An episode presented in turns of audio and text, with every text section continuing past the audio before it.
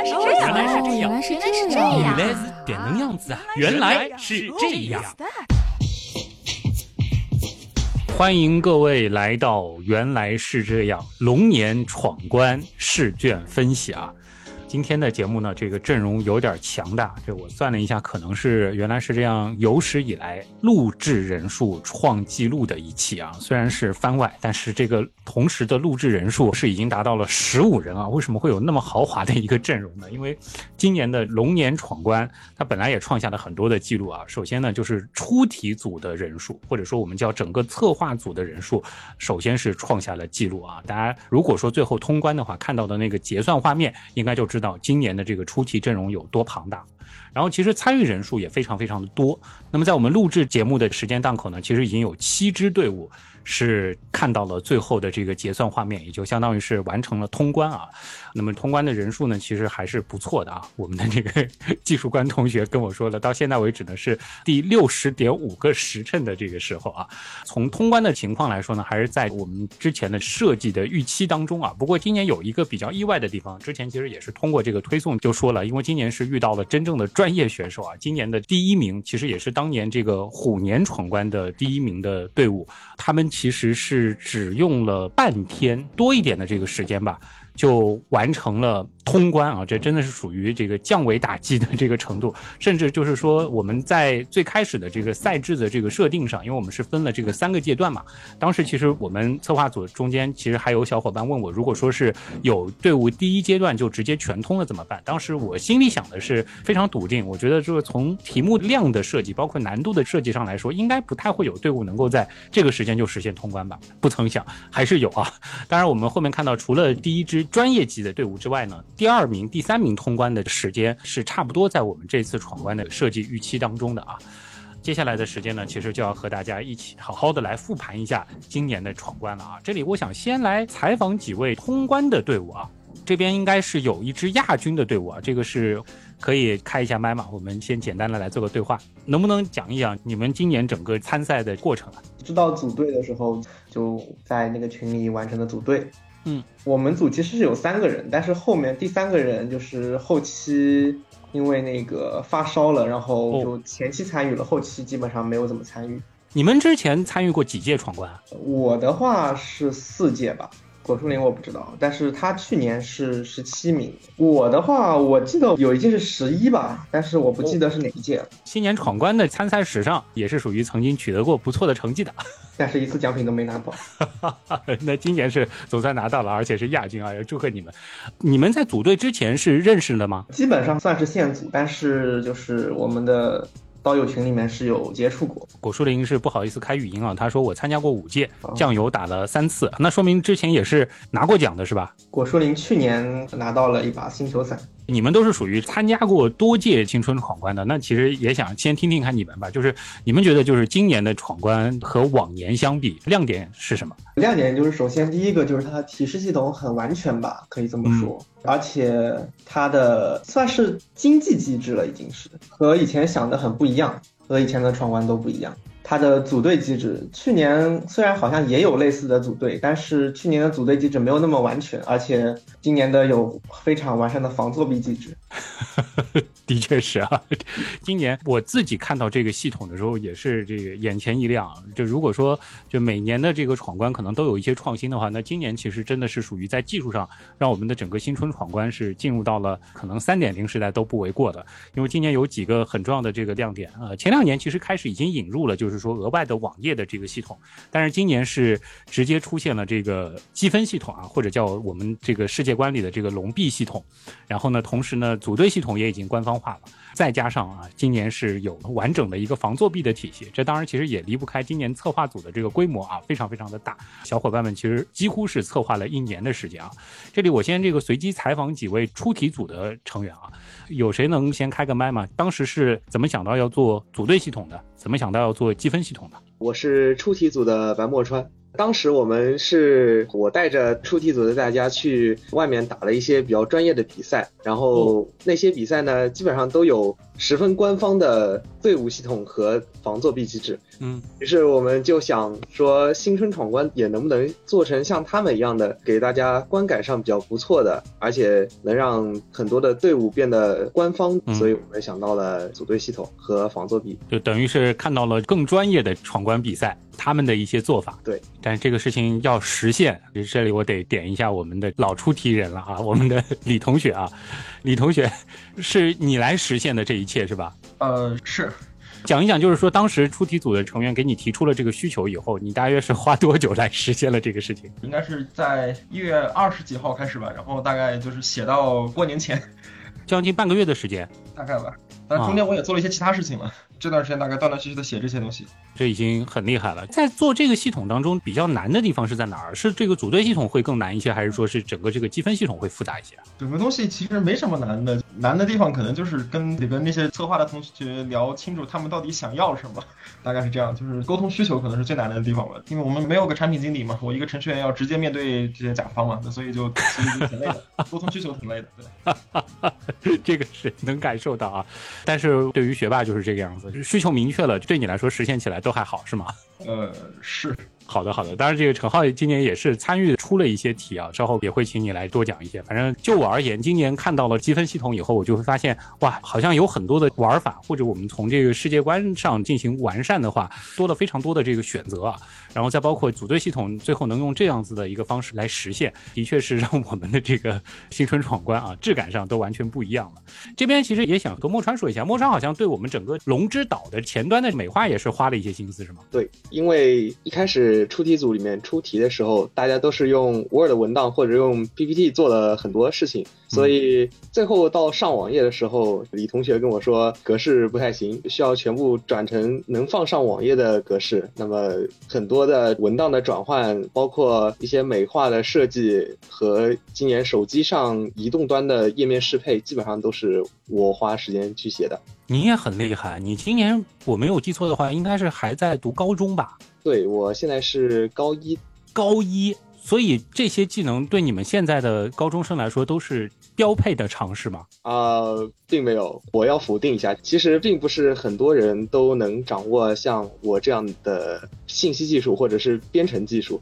呃，我是在小学和初中阶段对这些东西有提前的了解，也实践过一些，所以我今年做这些东西做起来比较方便。我看有人在群聊里面已经说了，神仙是这样的，好像我们这个 策划组里边好多位神仙啊，非常厉害，非常佩服啊。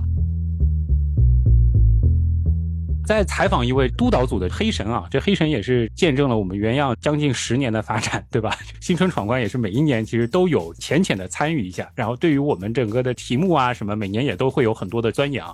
我觉得总体上这个世界观还是很不错的，剧情设计也很精彩嘛。但是最后有一点我想不通啊，最后那个最终章的时候明明是要找东半仙的，为什么在通过之后并没有看到东半仙在哪里？嗯。这是我有一个疑问，你要我圆一下这个世界观是吧？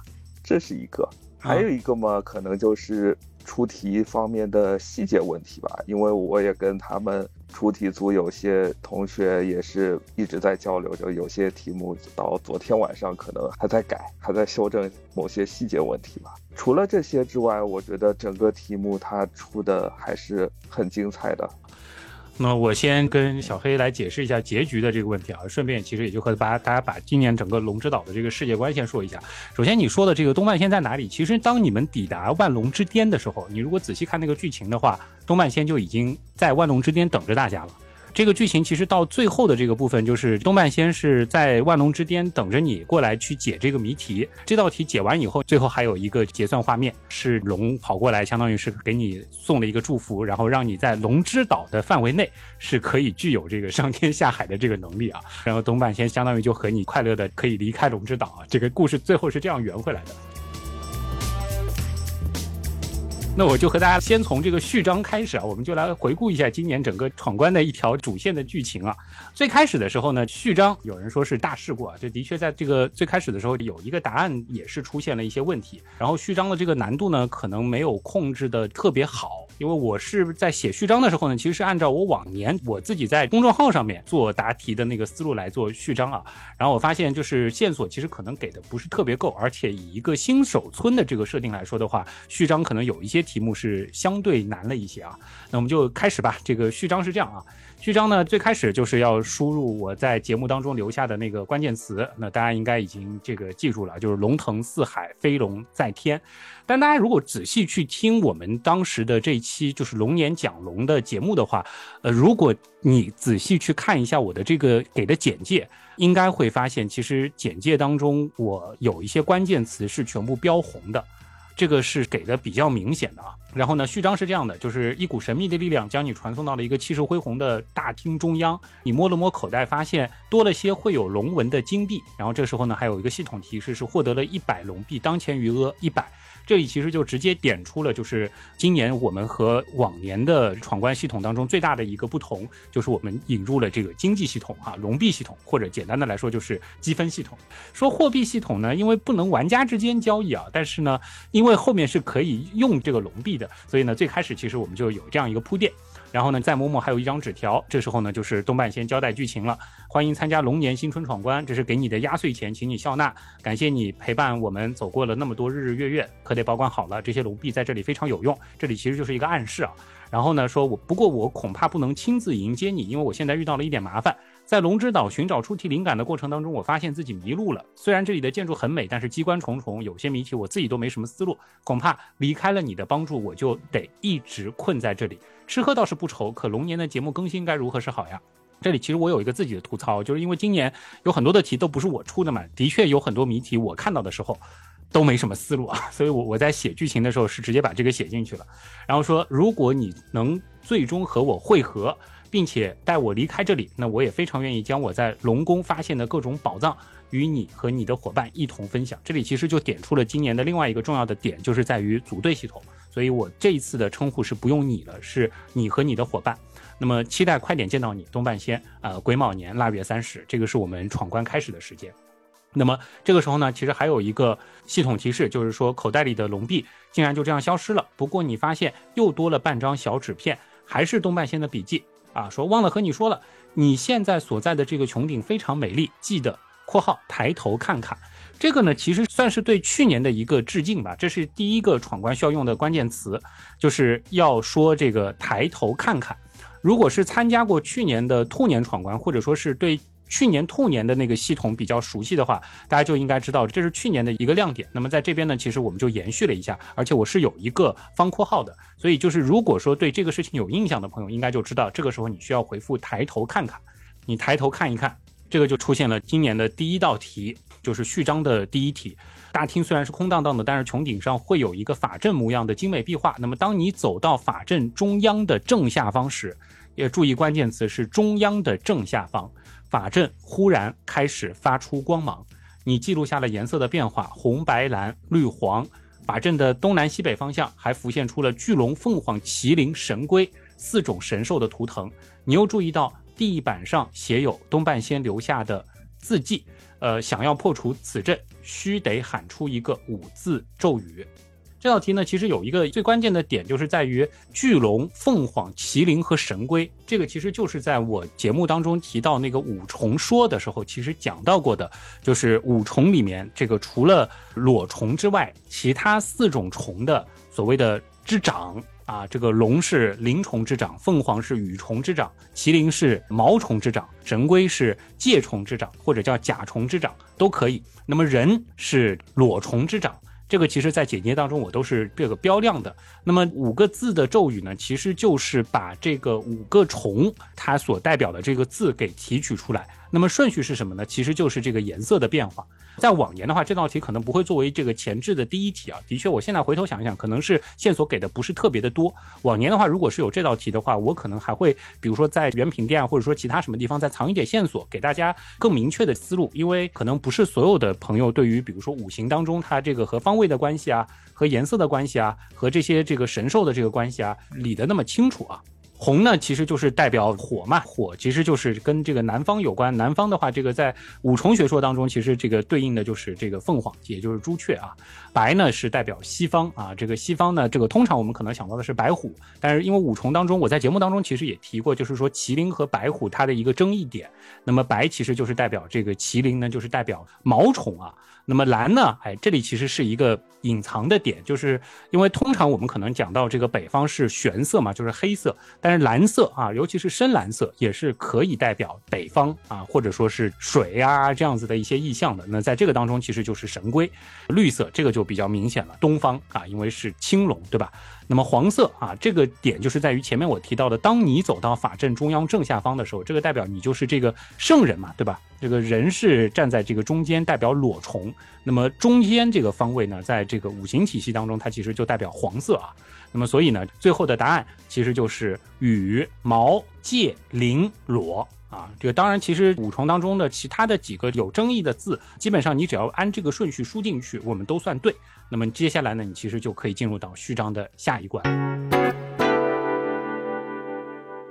那么序章的下一关的时候呢，你会看到我们有这样一个文字提示，就是你感受到口袋忽然沉了不少，法阵的光芒渐渐消退，顺着龙图腾的方向望去，出现了一扇紧闭的对开大门，门的左右两边分别绘制了一条龙，左边的龙旁。配有云纹，右边的龙则是有水草。你进一步观察之后，你发现门左侧的墙壁从左到右依次会有老虎、兔子，而门的右侧的墙壁上从右到左顺次画着豹子、狐狸、河。门边一个不起眼的地方，你发现了一个类似保险箱的圆形密码转盘，顺时针刻着木、金、土、日、月、火、水的汉字。你再次看到了半仙的字迹。要打开这道大门。须得用正确的顺序转动才行。你应该记得我曾经说过，神话里天上的星宿和动物存在着对应关系。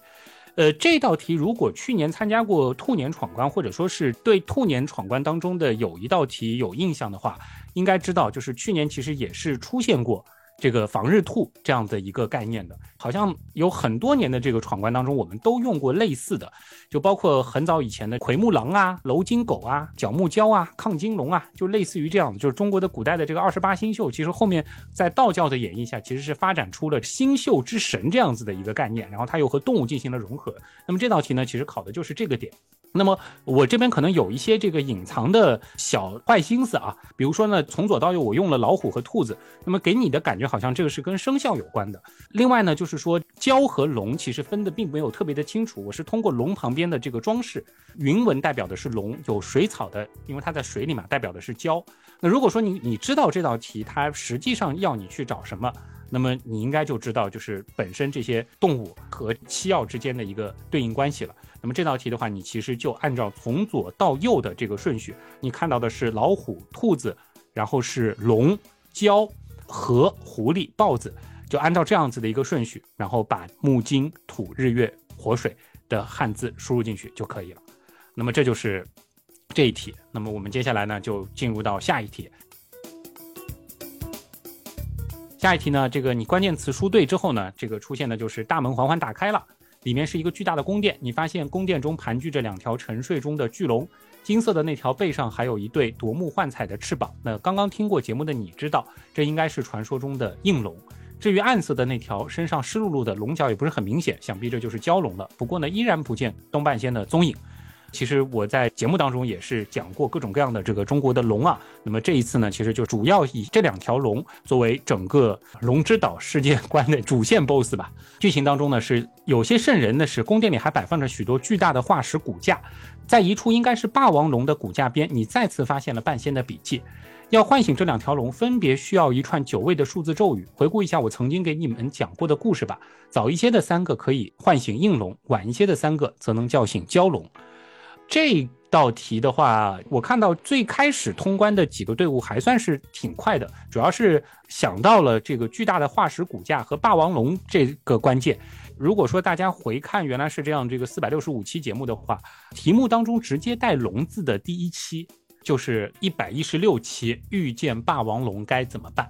如果说大家能够想到这一层的话，那个考虑到我们原样的每一期节目其实都是由三个数字组成的嘛，其实类似的题在以前也出现过，大家应该就能够想到，就是我们从第一期出现“龙”字的节目开始，然后我们就往后数，这个前三期对应的这个九个数字就可以唤醒应龙，那么后三期对应的九个数字就可以唤醒蛟龙啊。这题其实就是想到这个点应该就不难，那么我们就。分成这个两组数字去分别唤醒应龙和蛟龙。首先呢是唤醒应龙，应龙呢是说这个是谁打扰了我的美梦？应龙的眼睛缓缓睁开，低沉的说道：“那抱歉，是我。您知道东半仙在哪儿吗？”你小声问。你说那个家伙呀，几个时辰之前他被我们传送去了龙之岛，这是我们龙族的圣地。应龙若有所思后接着说：“不过考虑到那个地方机关重重，而且时间流速和现实世界是不一样的，这里的一个时辰等于岛上的一天。如果他现在还没回来的话，恐怕是凶多吉少了。这个其实是一个世界观的一个交代。那么就讲到龙之岛，其实和我们所生活的现实世界，它的这个时间流速是不一样的。那么其实也暗合了我们今年的一个重要的规则，就是我们其实三个赛段，呃，我们的这个积分的累积速度也是会有不同的。”然后剧情当中呢是说这可怎么办？奖品不奖品的我倒无所谓。半仙的节目我还想继续听呀，你有些着急。他就说了，呃，应龙就说了，办法倒不是没有，我就可以传送你过去。只不过嘿嘿，凡事都是有代价的。应龙的爪指搓了搓，啊，似乎在暗示着什么。这里呢其实就是一个搞笑的梗啊，就是在序章当中让你再一次的知道使用龙币是非常重要的。因为我们其实这次的整个的积分系统的设置当中，就是希望大家可以善于的去使用。你所积累到的这个积分，来帮助你获得更多的线索，或者说是加速你的通关。而且我们今年赛制的第一阶段，其实就会涉及到一个积分使用的一个博弈的过程。那么应龙收下了你给他的五百龙币之后呢，他就会帮你打开传送门，其实就会对应到我们的那个网页。然后他就说了啊，前往龙岛的传送门啊，我可只包送不包接啊。还有去龙之岛之前呢，我建议你再听听蛟龙的叮嘱。那如果说你把蛟龙的那个九个数字输进去之后呢，你其实会得到蛟龙的回答。今年呢，这个蛟龙的设定呢，它是一个只讲英文的龙啊，所以呢，所有关于蛟龙的回答全部都是说英文的。那么在这个当中呢，我们为什么会这样子去设计？如果说大家进去之后就会发现，东侧的，也就是说应龙所掌管的这些小题，它的答案其实全是中文的；西侧的蛟龙所掌管的题，它的答案全是英文的。呃，其实是用这样子的一个方式来暗示大家，就是说答案的不同。当然，这个暗示是比较隐晦的啊。另外呢，就是大家可以通过这个对话来锻炼一下自己的国际交流能力啊。这个就不读英文了，就说一下中文。这个应龙呃蛟龙的这个回答当中呢，主要就是告诉大家一些关于这个世界观的更详细的这个介绍，以及希望大家用一个什么样的方式，或者就是从我们策划者的这个角度，希望大家用什么样的一个方式来进行通关，来进行闯关的游戏。蛟龙的回答是这样的，就是谁敢打扰我？蛟龙的眼睛缓缓睁开，愤怒地说道。然后呢，你就说对不起，我只想了解一些信息。那么然后呢，蛟龙就说了，龙岛呢是整个龙族共同的家园。然后呢，在岛上每一段时间，你的口袋里就会多一枚龙币。因此呢，许多贪婪、吝啬又愚蠢的冒险者就会迷失自我，最终永远困在了岛上。记得我的忠告：钱虽然不能乱花，但该花的还是得花。这个非常非常的关键，因为今年的系统就是闯关开始之后，我们其实每隔二十秒就会自动赠送一枚龙币。呃，这个就对应了蛟龙所说的这段话，每个待一段时间，你的口袋里面就会多一枚金币。这个是我们今年的一个机制啊。然后我们也是希望，就是冒险者在参与这个过程当中，你只要是时不时的去刷新一下你的龙币。你就会发现，哎，好像我如果说一时半会儿找不到这个线索，那我就不妨休息一两个小时，等这个龙币攒够了，我又可以去买下一题的线索了。所以就是钱虽然不能乱花，但该花的时候还是得花。我们也是希望通过这样的一个设计，让大家能够劳逸结合啊。蛟龙呢还会有一个介绍，就是说整个岛屿分为东西两部分，东侧是由应龙掌管的区域，而西侧呢是由我掌管的区域，我也就是蛟龙。那么在岛上呢，龙子们搭建了许多精美的建筑，用来埋藏龙族的珍宝。不过呢，法律迷雾将很多建筑隐藏了起来。好在这些建筑物之间存在着一些关联。当你解开了一栋建筑的机关之后，应该就会看到一些新的建筑。而我们的圣地万龙之巅是整座岛的制高点，不过只有最具智慧的勇士才有资格见到。如果你确定想要前往的话，我建议你叫上你的伙伴一起。毕竟那么多的机关，很少有人能单靠自己的力量全部破解。当然，也不排除真的有这样的人的存在。好了，该说的我都说完了。真的要去的话，找边上的应龙开传送门。我要继续睡觉了。好，至此呢，整个的序章就全部结束了。其实通过蛟龙的这段对话呢，大家应该就能够发现啊，一个是他会再次提醒你需要这个合理的去使用你所获得的龙币，也就是积分。另外一方面呢，就是强烈建议你能够组队。接下来我们就会通过应龙所给你打开的那个传送门进入到龙之岛了。呃，这里我想采访一下这个闯关者啊，你当时是大概花了多久通过了序章啊？我们应该是一个半到两个小时吧。其实也没有特别的卡在哪道题，就是单纯做的时候需要一些时间。思路其实基本上都是在点上的，因为其实跟往期的也有重合的地方吧。其实对这个的话，就是序章是属于，如果说这之前有一些这个经验的话，应该通过起来不是特别的难，对吧？有人说第一题试了挺久的。我很想问问看，就是当你们第一次点开那个龙之岛的链接，看到的那个龙之岛的这个内部画面的时候，是一个怎样的感觉？因为闯关之前就有说过，就是说这个东西它有一个验证系统，所以就大差不差的话，理解下来就是一个 UID 和一个进度同步。这个，但是它很精巧的一件事情就是这个结构很好吧，我可以这么说。首先刚开始那个点进去就是一个点击进入龙之岛，不过这个有一个很大的问题就是说。很多人就看没看，直接点龙之岛了。然后闯关的时候在群里交流，发现很多人下面的那一堆提示全部都没有看见。你们是当时就点进了龙之岛，还是说是提示也是认真看了呢？肯定是要看一遍，因为里面提供了一些很有用的工具啊，包括站内信啊，包括它里面的赛制啊。嗯，出题组的朋友啊，就是我们龙之岛的这个首页，当时这个给那么多的工具，这个是出于一个怎样的这个想法？就因为考虑到今年这个题目，我们在测试组里面一轮、两轮测下来之后，发现对于像刀友们这样的做题人来说，可能没有工具的话，他们有些根本不知道怎么做，或者说有了思路也不知道该怎么做，所以，嗯，我们就直接给他们提供了一些比较好用的工具，让他们在得到一些结果的时候，可以用工具更方便的。来达到他们的答案，而不是用纸和笔去硬生生的算。但是好像还是会发现有不少队伍首页没有仔细去看，对吧？就是属于工具都送到嘴边了，然后大家也觉得这个好像毫无头绪，不知道怎么样入手。是的，而且有一些队伍是。即使知道了工具是怎么用的，或者说即使知道了这个工具是用来干什么的，但是他们并不会使用这一个工具，没有掌握使用这种工具的方法。哦，闯关其实某种程度上也是逐渐给大家培养这样子的一种自学去使用各种各样工具的这个能力，是吧？对，包括今年其实很多题目的内容是能直接在搜索引擎上搜到的一些东西，有些队伍也做的比较困难。因为我们的这个新年闯关啊，这个其实每一年都会遇到类似的这个问题。我们毕竟是纯互联网环境下所去实现的。往些年其实就会发现，就是有一些题，如果说大家是这个关在一个这个真正的密室当中啊，那可能大家的这个难易程度是差不多的。但如果说是纯互联网的话，那就是善于使用工具的，甚至是具备编程能力的这些大佬，就解起来就会很轻松。当然，今年我们其实在整个题目的设计上是。考虑到了每一题都是可以不借助编程解出来的，对吧？是的，我们其实，在前期设计的时候就已经把很多需要编程才能算的题目给 pass 掉了。所以大家以后不管是参加任何的闯关比赛啊，还是任何形式的比赛考试，其实主办方所提供的信息啊，这个哪怕跟答题没有直接关系的，也是建议这个认真阅读一下啊，这其实背后都有深意的。我也说一下吧，就是今年因为引入了龙之岛的这个系统之后呢，所以我们在赛制的这个设计上也会和往年有一个比较大的不同。那么就是我们这一次的比赛呢，其实是分成了三个阶段。这个呢，其实我从整个的这个赛制的这个规则角度呢，也是有这样的考虑。我们就是希望可能一方面就是如果你是真正的高手啊，或者是专业级的这个队伍，你也可以通过你们的智慧啊，这个赢取最大的奖。但是呢，你单纯是这个作为一个这个刀友去参与的，当然你你前提还是需要具备一定的解题能力，你不一定要最后的通关，你也是有机会去可以获取，比如说像我们的签名书啊，或者说是最后大家一起去抽这个明信片啊，抽龙符的这样子的一个活动。像第一阶段，我们叫所谓的十二时辰龙币积累赛，虽然最后是出现了意外情况，就是有队伍它直接通关了，对吧？但是我们在这个设计的时候呢，其实是希望大家就是会面临这样子的一种抉择。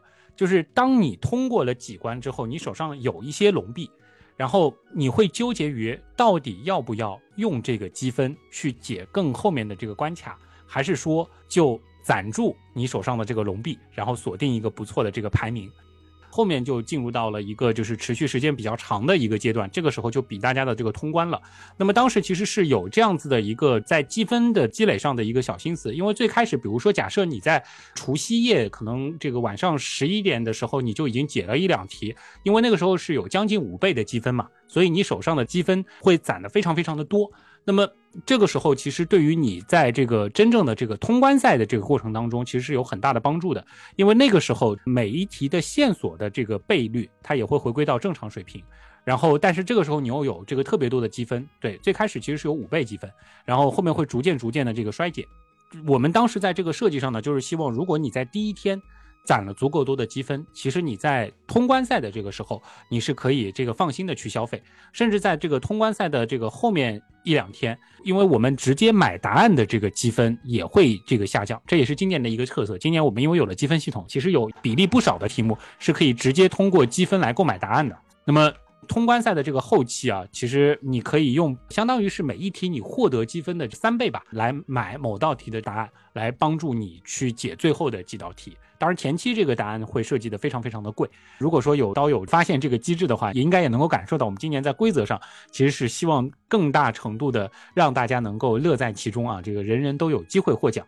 包括我们今年最后的一个奖池，是设计在了只要你在这个期限内实现了通关，你都有机会去抽奖啊，那也是让大家有一种重在参与的感觉啊。那么接下来呢，我们就正式进入到这个龙岛的部分了啊。和大家简单的讲一下这次的这个主要的世界观吧，因为这一次呢，其实最开始出题组给我的一个概念呢，叫做这个双龙戏珠，但是呢，从这个剧情设计上来说，其实这个双龙戏珠，说实话比较难。我说就是用剧情让它合理化。那后面呢，我就想到了龙之岛的概念，然后刚好因为有一个这个我小时候其实玩过的这个游戏，前段时间更新的那个大版本好像也是什么这个巨龙群岛之类的啊。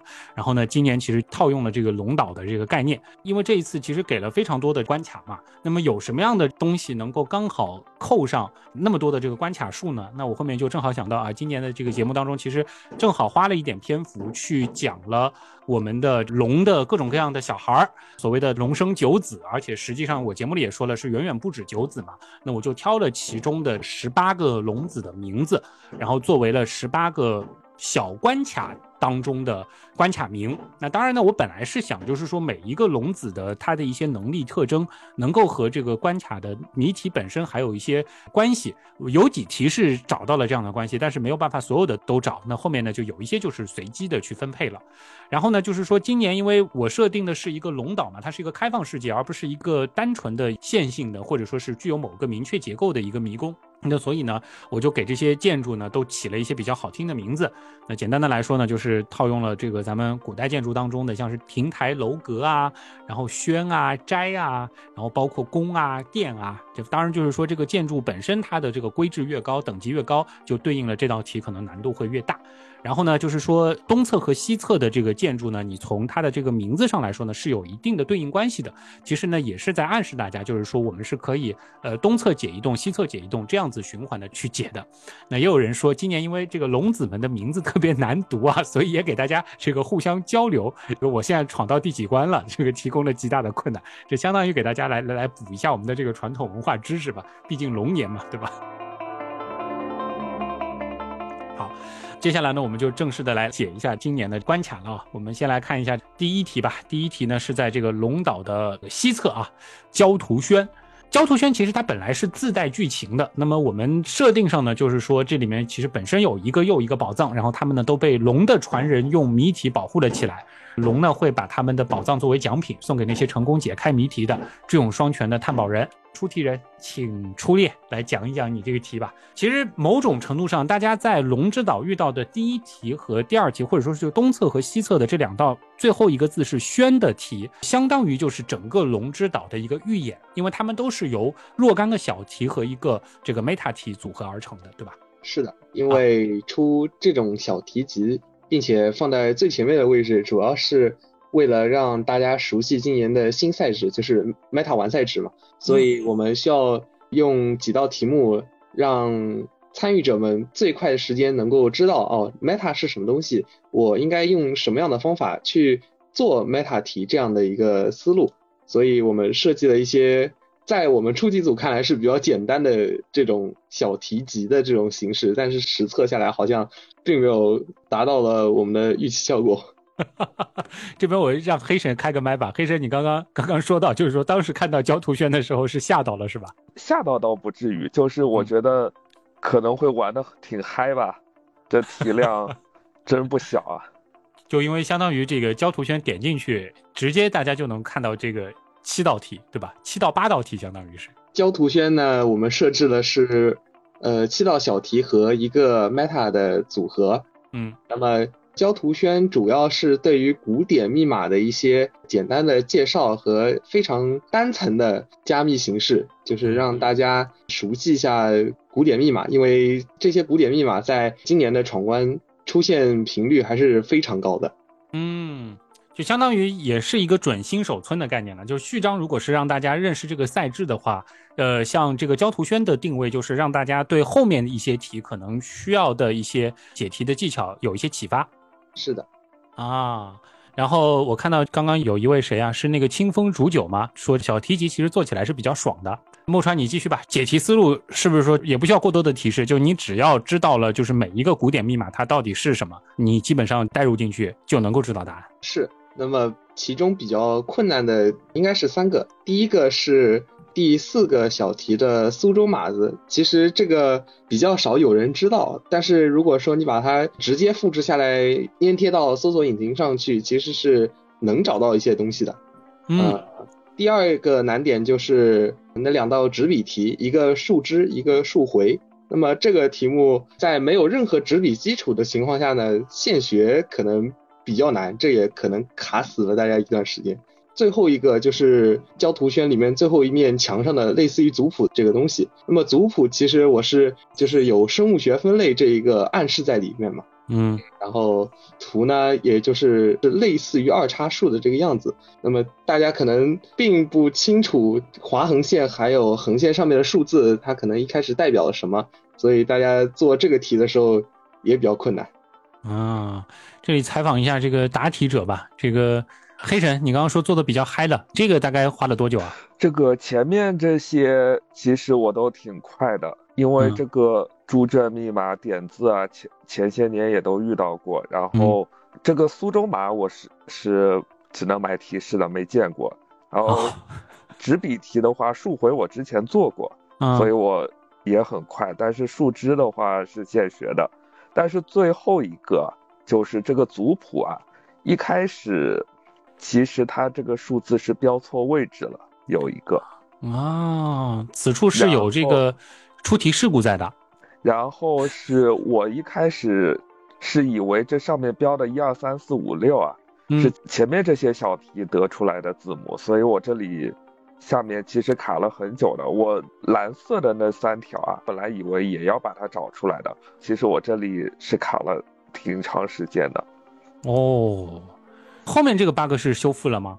后面这个很快就修复了。哦，木川来讲一下吧。这道题我们既然是解析了啊，最后它的这个 meta 是怎么样得到的？就是当前面七个小题全部做完之后，你会得到一个英文单词 lettuce。你去搜索引擎搜的话，你会得到两个中文解释，一个是生菜，一个是莴苣。但它们其实分类学上在界门纲方面都是相同的。在界门纲里面，你会发现它的拉丁字母和下划线的数目是匹配的。那么把它的这个拉丁名字一个个填进去，然后再按照数字的顺序去提出它们的对应字母就会得到另外一个六个字母的英文单词是 orange。那么在最底下有一个答案长度的一个提示，是六个英文问号，一个空格，再加上七个英文问号。那么就是告诉你这道题的答案格式是六个字母的英文单词，一个空格加上七个字母的英文单词。那么如果说前面做的都对的话，就能直接把 orange letters 这一个答案放在我们的念咒框里面，我们就直接念咒就能做对这道题了。设计的还是挺精巧的，而且每一个中间答案输进去的话，也是会有一个反馈的，对吧？对的，我们会弹一个正确的中间咒语出来。可能只有具体去闯关的时候才会发现，我们这次这个系统啊，设计的还是很精巧的啊。那我们再来看一下另外一道宣题啊，这个避暗宣。避暗宣其实是卡了不少人的，这是龙岛东侧的第一题。这道题的出题者在吗？还是我？不好意思。这两题本身是有联系的，因为在原始的题目当中，这个分别叫第二道题上和第二道题下，对吧？对。就是为了让大家熟悉这种 meta 赛制嘛，所以我们放在两个区的都放在了第一题。但是说实话，我在出题的时候，我并没有想到说中文区的第一道题会卡死那么多人。出下来其实还行，但是可能真的实测的时候，大家水平可能不太一样吧，给到大家的困难也比较多。当然了，就是考虑到两道宣题啊，或者说是东侧西侧的这个第一题是真正让大家能够拿到积分的。你通过这两题，其实也就证明了你有一定的解题能力，是可以具备去争夺最后的排名的这样子一个前置条件啊。这中间有一道题稍难一些呢。这个从赛制设置上，我觉得还是合理的啊。但是呢，我们还是要看一下闯关者你们的这个感受。黑神，第一张羊皮卷，第二张羊皮卷应该都没什么太大问题吧？因为小贺输入法前些年也用过，对吧？然后第三张羊皮卷它是汉字分级，这个其实百度一下也能找到，都是很容易找到的。第四章这个案件，我实在没办法分析出来，这个我到现在还没想出来应该是怎么弄的。第五章就是个字谜嘛，然后一个个去百度，其实都是能查出来的。第六章，第六章其实我一开始思路是错了的，但是我现在已经忘记我当时是怎么想的。哦，对，当时我是先找出这个是哪一年的节目名称和表演者是什么。后来好像我跟出题组的小伙伴交流了一下，他们说我这个思路不对，而是要找下面字幕。那么我去找字幕的时候，又发现一个问题，就是第四张图片它写的是二零一零年春晚，然后但是呢，你不管去央视网也好，去爱奇艺也好，翻二零一零年春晚的话，你都是找不到这一段的，就是不知道为什么都是找不到这一段的。好像有其他闯关的小伙伴也遇到过这个问题了，据说他们好像找了好几个小时都没有找到这个，这个好像是要单独去找才能找得到的。我当时在央视看到了两个版本，好像是，然后其中一个版本是有这个的，我不知道是什么原因。呃，央视我没去看，我爱奇艺我翻了三四遍，我没有翻到这一段。后面第七个我新闻也是可以直接百度出来的。Meta 的话，得出其他几个字呢，是可以直接搜出这个诗句的。嗯，一个七字的诗，用不着知道它全部的字，知道几个也是可以搜出来的。对。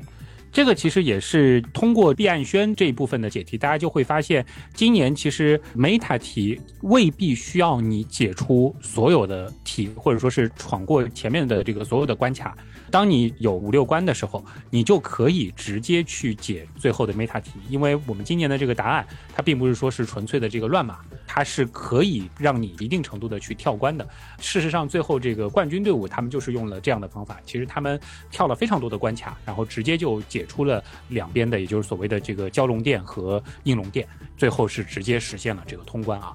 呃，莫川和大家这个说一下吧。刚刚黑神我们的这个督导组啊 提到了老电话的这个问题，其实这是一个电话按键嘛，就仔细听的话，你会听到两个音频一组的这样的一个按键出来。那么这其实是用音频加密过一次的九键，如果你能够。完整并且准确的把这个音频全部转成数字按键的话，那么你应该得到的第一个组合是七二，那么七二相当于就是第一个是九键里面的第七个键，就是数下来的数字七。那么二指的是数字七下面的第二个字母，就用九键输入法这样的一个形式，就能够得到这应该是字母 Q。那么以此类推，两个一组的话，你就能得到这句诗的拼音是“晴彩辉煌映画蓝”。啊，当然，你这次其实是用了一个音频加密的这个方式，就是说九键输入法这件事情，我记得好像有一年的这个闯关当中，其实也用了这样子的一个解法，对吧？应该是的。你要听嘟嘟嘟嘟，能够对应到数字啊，这个好像现在你不用一些这个专业的工具，家里可能也不一定找到这样的电话来帮助你去听了。我确信就是我的这个手机上它是有这个声的呀，你还是可以摁出那个声的呀。好，那个春晚那道题的话，就是这个能讲一讲这个解题思路到底是什么？这个题当时真真跟我讨论的时候，他是说他想做一个春晚选题的，然后他就给我丢了很多图过来。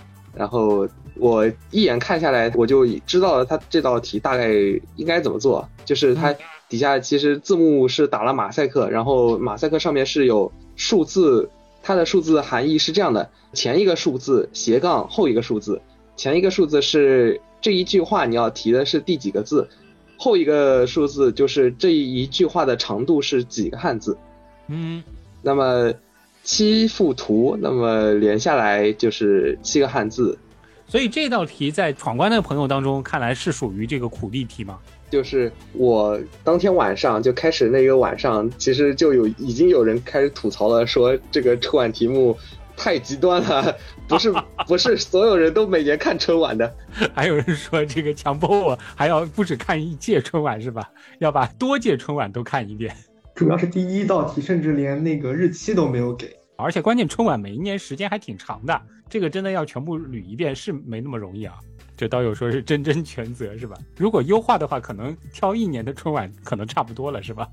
哦，说是还有可以用这个识图的这个方法，就是还是让大家要活用各种各样的这个工具是吧？这一题的 meta 题是怎么出这个答案的？能说一下吗？那么 meta 的这个元素其实隐藏在开始的剧情和每一张羊皮卷里面了。就当时出题组拉叔他说他应该是跟李同学在聊技术的时候用到了一个什么钟啊之类的元素，让我灵光乍现。然后我就想到了说通过时间来暗示这个古诗词是第几首，然后我们去找第几首下面的第几个字，就像。第一张羊皮卷上面，它写着子时十一，它的意思就是你找到这首诗之后，这首诗应该是《归园田居》。那么找到《归园田居》这首诗之后，你去找它其一里面的第十一个汉字，你就能够找到它这个最终答案的一部分。那么把七道题目都这么来一遍的话，就能得到整道题的最终答案了。哦，所以你们给的这个时间基本上都是。怎么说呢？这个比较靠前的，对吧？子啊、寅啊、丑啊，就是因为它通常不会卷特别多，除了那个四十，这个是要到其六了。对，主要是因为我出这道题的时候，我也是在用古诗文网做，然后找这个东西找的也比较费劲。对，感觉要设计这个答案，尤其是设计这个 meta 的答案，你要凑出这些字，要凑出这行诗啊，还是比较难的。那么这两题就是大家可以去做一做啊，这还是很精彩的。那其实相当于就是，如果说大家把这个焦图轩和这个毕岸轩这个都解出来的话，再加上前面序章的这三道题，我觉得可能就相当于是往年大约是狗年可能整个闯关的一个题量了。好，我们再来看接下来啊，接下来我们回到这个龙岛的西侧啊，这个是我们进入居这个级别的题了，持手车啊。持手居呢是一堆这个有点像我们小时候玩的那个拼板啊，剧情呢很简单啊，繁密的窗棂格线之间啊有一些空缺，吸引了你的视线。有人说是最水的题啊，谁出的？嗯，送分题，我出的。啊，来第四啊。嗯，思路是简单，就是它原本的这个名字叫格线之间。嗯，我说一下它的思路，这个思路就是观察一下这个格子，就是这个格子里边。每一个这个图形里边都能看出来一些空白，也就是灰色的线，然后它这个灰色线它就直接能看出来字母，然后就答案就出来了。就属于你一旦找到这个思路以后，其实答案是一目了然的。是的，嗯，就比如说第一个字母就是 B，第二个字母就是 L 啊，第三个字母就是 U，第四个字母是 E 啊。为什么如此简单？大家看一下持手居里边的这道题，你就知道了啊。后面的字母我就不告诉大家了，大家自己去看一下。看很多的这个闯关组的都说是纯送分题啊，解起来会非常快的。那我们下一题，东侧的 B 系居也是一道很有趣的题啊。这道题也是为数不多的，我之前自己也做过的，这的确是做起来也很有趣味啊。B 系居的墙上挂着一幅国画，不过画的东西怎么乱七八糟的啊？它用的都是各种各样的 emoji 表情，让你去猜成语啊。这道题是谁谁出的？这个题也是我出的。来说一下，这道题还是很有意思，我觉得。出题思路就是看 QQ 小兵里边有个猜成语的一个小游戏，就是拿四个 emoji 表情，然后就猜成语，所以我就把它拿到闯关里面来。这道题的话就可以看出来，左右两边都是很多 emoji 表情，表情每一行都对应了两个成语。嗯。然后这些成语看出来，我就把它看出来，然后看出来以后就是要去凑那个词和语，念一下那个成语：山清水秀，人山人海。然后后面是火烧火燎，浪子回头，虚虚实实，不同寻常，相见恨晚。然后右边那一列是国色天香，五谷丰登，过眼云烟，寒来暑往，见微知著，衣食住行有理有据。嗯。国色天香那个我是 想了很久，我才意识到这个东西原来是锅，是吧？这属于很抽象的一个猜成语的题，但很有意思。然后后面的话就是你要把比如说清和国这个组合起来，是吧？是，它上面有两个东西，就是写一个黄色的东西加一个灰色的东西是词语，然后后面是灰的加绿的也是一个词语，所以它就是组词。所以就要想一想，就是说“清”加一个什么字儿，然后它是一个词儿，然后这个字儿和“国”啊，它在前，它在后，它也是能成一个词儿的。那后面就比较容易想到，就是清楚楚国，以此类推。对的，啊，所以最后其实也是一首古诗啊。这个这道题很有趣，这个大家其实这个看到这个图自己做一遍啊，应该是会觉得很好玩的。那两道居的题解完，我们接下来呢就是看亭这个级别的题啊。呃，先是看蒲牢亭，这个是跳舞题啊。蒲牢亭似乎是一个舞厅，龙子和他的一位动物朋友正在深浅交错的地板上忘我的蹦迪啊。这道题是出题人呢？这题是我出的。好，这个是小欧啊，小欧，小欧也是我们 往年的闯关高手啊。来，这道题我其实提示给的比较明显，因为你看啊，他。每隔六个就会出现相同的一个一百二十七，然后这个一百二十七一直去到了结尾。这个一百二十七其实转换成二进制就是一一一一一一，那这个就很容易让人联想到二进制。而且看最底下的那幅图，这个图刚刚好是七个格，所以说你就可以把一一一一给填进去，然后把这些数字全都转换成二进制之后，你会发现最中间这一列也是一，所以说它其实。被这个一百二十七和中间的一分成了一共十二块，然后每一个块中中间又有图案，那么你读这个图案就会发现它是猪圈密码，最后读出来就是 tomato theory。哦，这又是一个用到了猪圈密码的，所以这里面的这个线索当中是有提到这个猪圈密码吗？如果大家消费的话，哎，对，其实最上面就有了龙和他的一位动物朋友，这里的动物朋友就是指的猪。啊，龙和猪在这边，龙子和这个猪在这边蹦迪啊，这个场景其实也是挺有趣的啊。而且这道题原来的题目叫做“深入龙穴”，是真真想的，我觉得想的特别好，因为龙穴它的动物朋友与此对应就是猪圈了。啊，这个脑洞也是比较大，怎么感觉有点就是猪入龙口的意思啊？呃，所以这道题是中间是出现过图的问题，因为一开始只放了五行，所以说造成了误解，后面把行数给补全了。就是补全以后，大家就知道，就是填进去以后能够看得出来了。这边那个督导组在举手，我们看一下，黑神说一下，这张图一开始放的是五行，但是一开始放的不是七列，一开始放的是八列。所以五行的时候，当时我是强行给它对应了一个，因为正好是每一个一二三四五，每一个那个密码都是五行嘛，我以为五行是对应这个，嗯，就是最后用猪圈密码的时候，这个分开来之后用一二七分开来，正好是每组五个数字嘛，我以为五行是对应这个，然后一百二十七，我也是很快就想到是七位二进制的，嗯，但是呢，它因为是八个格子，所以我在这里稍微卡了一下。当时我也没有购买这个提示，嗯，我也没想到之前用过的猪圈密码还会再用一次，所以我这里也愣了一下。如果说这个开头的剧情直接写成和一只猪的话，那可能就过于明显了，是吧？是过于明显了。理论上我们不给这个地板也是可以解的，就纯看这个数字，是吧？是可以解，给地板其实是为了最后的 final meta 啊，对对对。如果是对二进制比较熟悉的朋友，可能看到一二七的话，通过这个一二七能想到这个一串一的话，那应该这道题就是能够找到思路的了。蜥蜴艇当然用的是蟋蟀的蟋啊，这个不是蜥蜴的蜥。这道题是我和斑马一起想的，本来这道题原定的这个标题叫仓颉造字，嗯，是一道完全针对这个仓颉输入法出的一道题。后来我们想了一想，觉得直接就这个样子给几个字母串在这里，实在是量太小了。我们就想了一下，有什么办法能够把这个题变得看上去难一点，所以就给它改成了这种类，完全是天书的加密。天书就是我今年看到了非常非常多的天书，石斌老师的作品，每个博物馆不知道为什么都能看到。今年很红，可能因为这种把英语用汉字的那种书写方法写出来，可能让大家都觉得眼前一亮，很酷吧。但天书好像我们可能是在鼠年的时候就用了吧，还是在更早的时候？考虑到了牛年的时候应该是用过一次，所以这次用起来没有压力。压力最大的其实是美工写起来是吧？牛年那一次的那个天书是让水兄御笔，美工本来是我想找我同学写的，本来写了一版，结果错了，然后后面我就只能在那个上面修修改改的，然后就改起来很难看。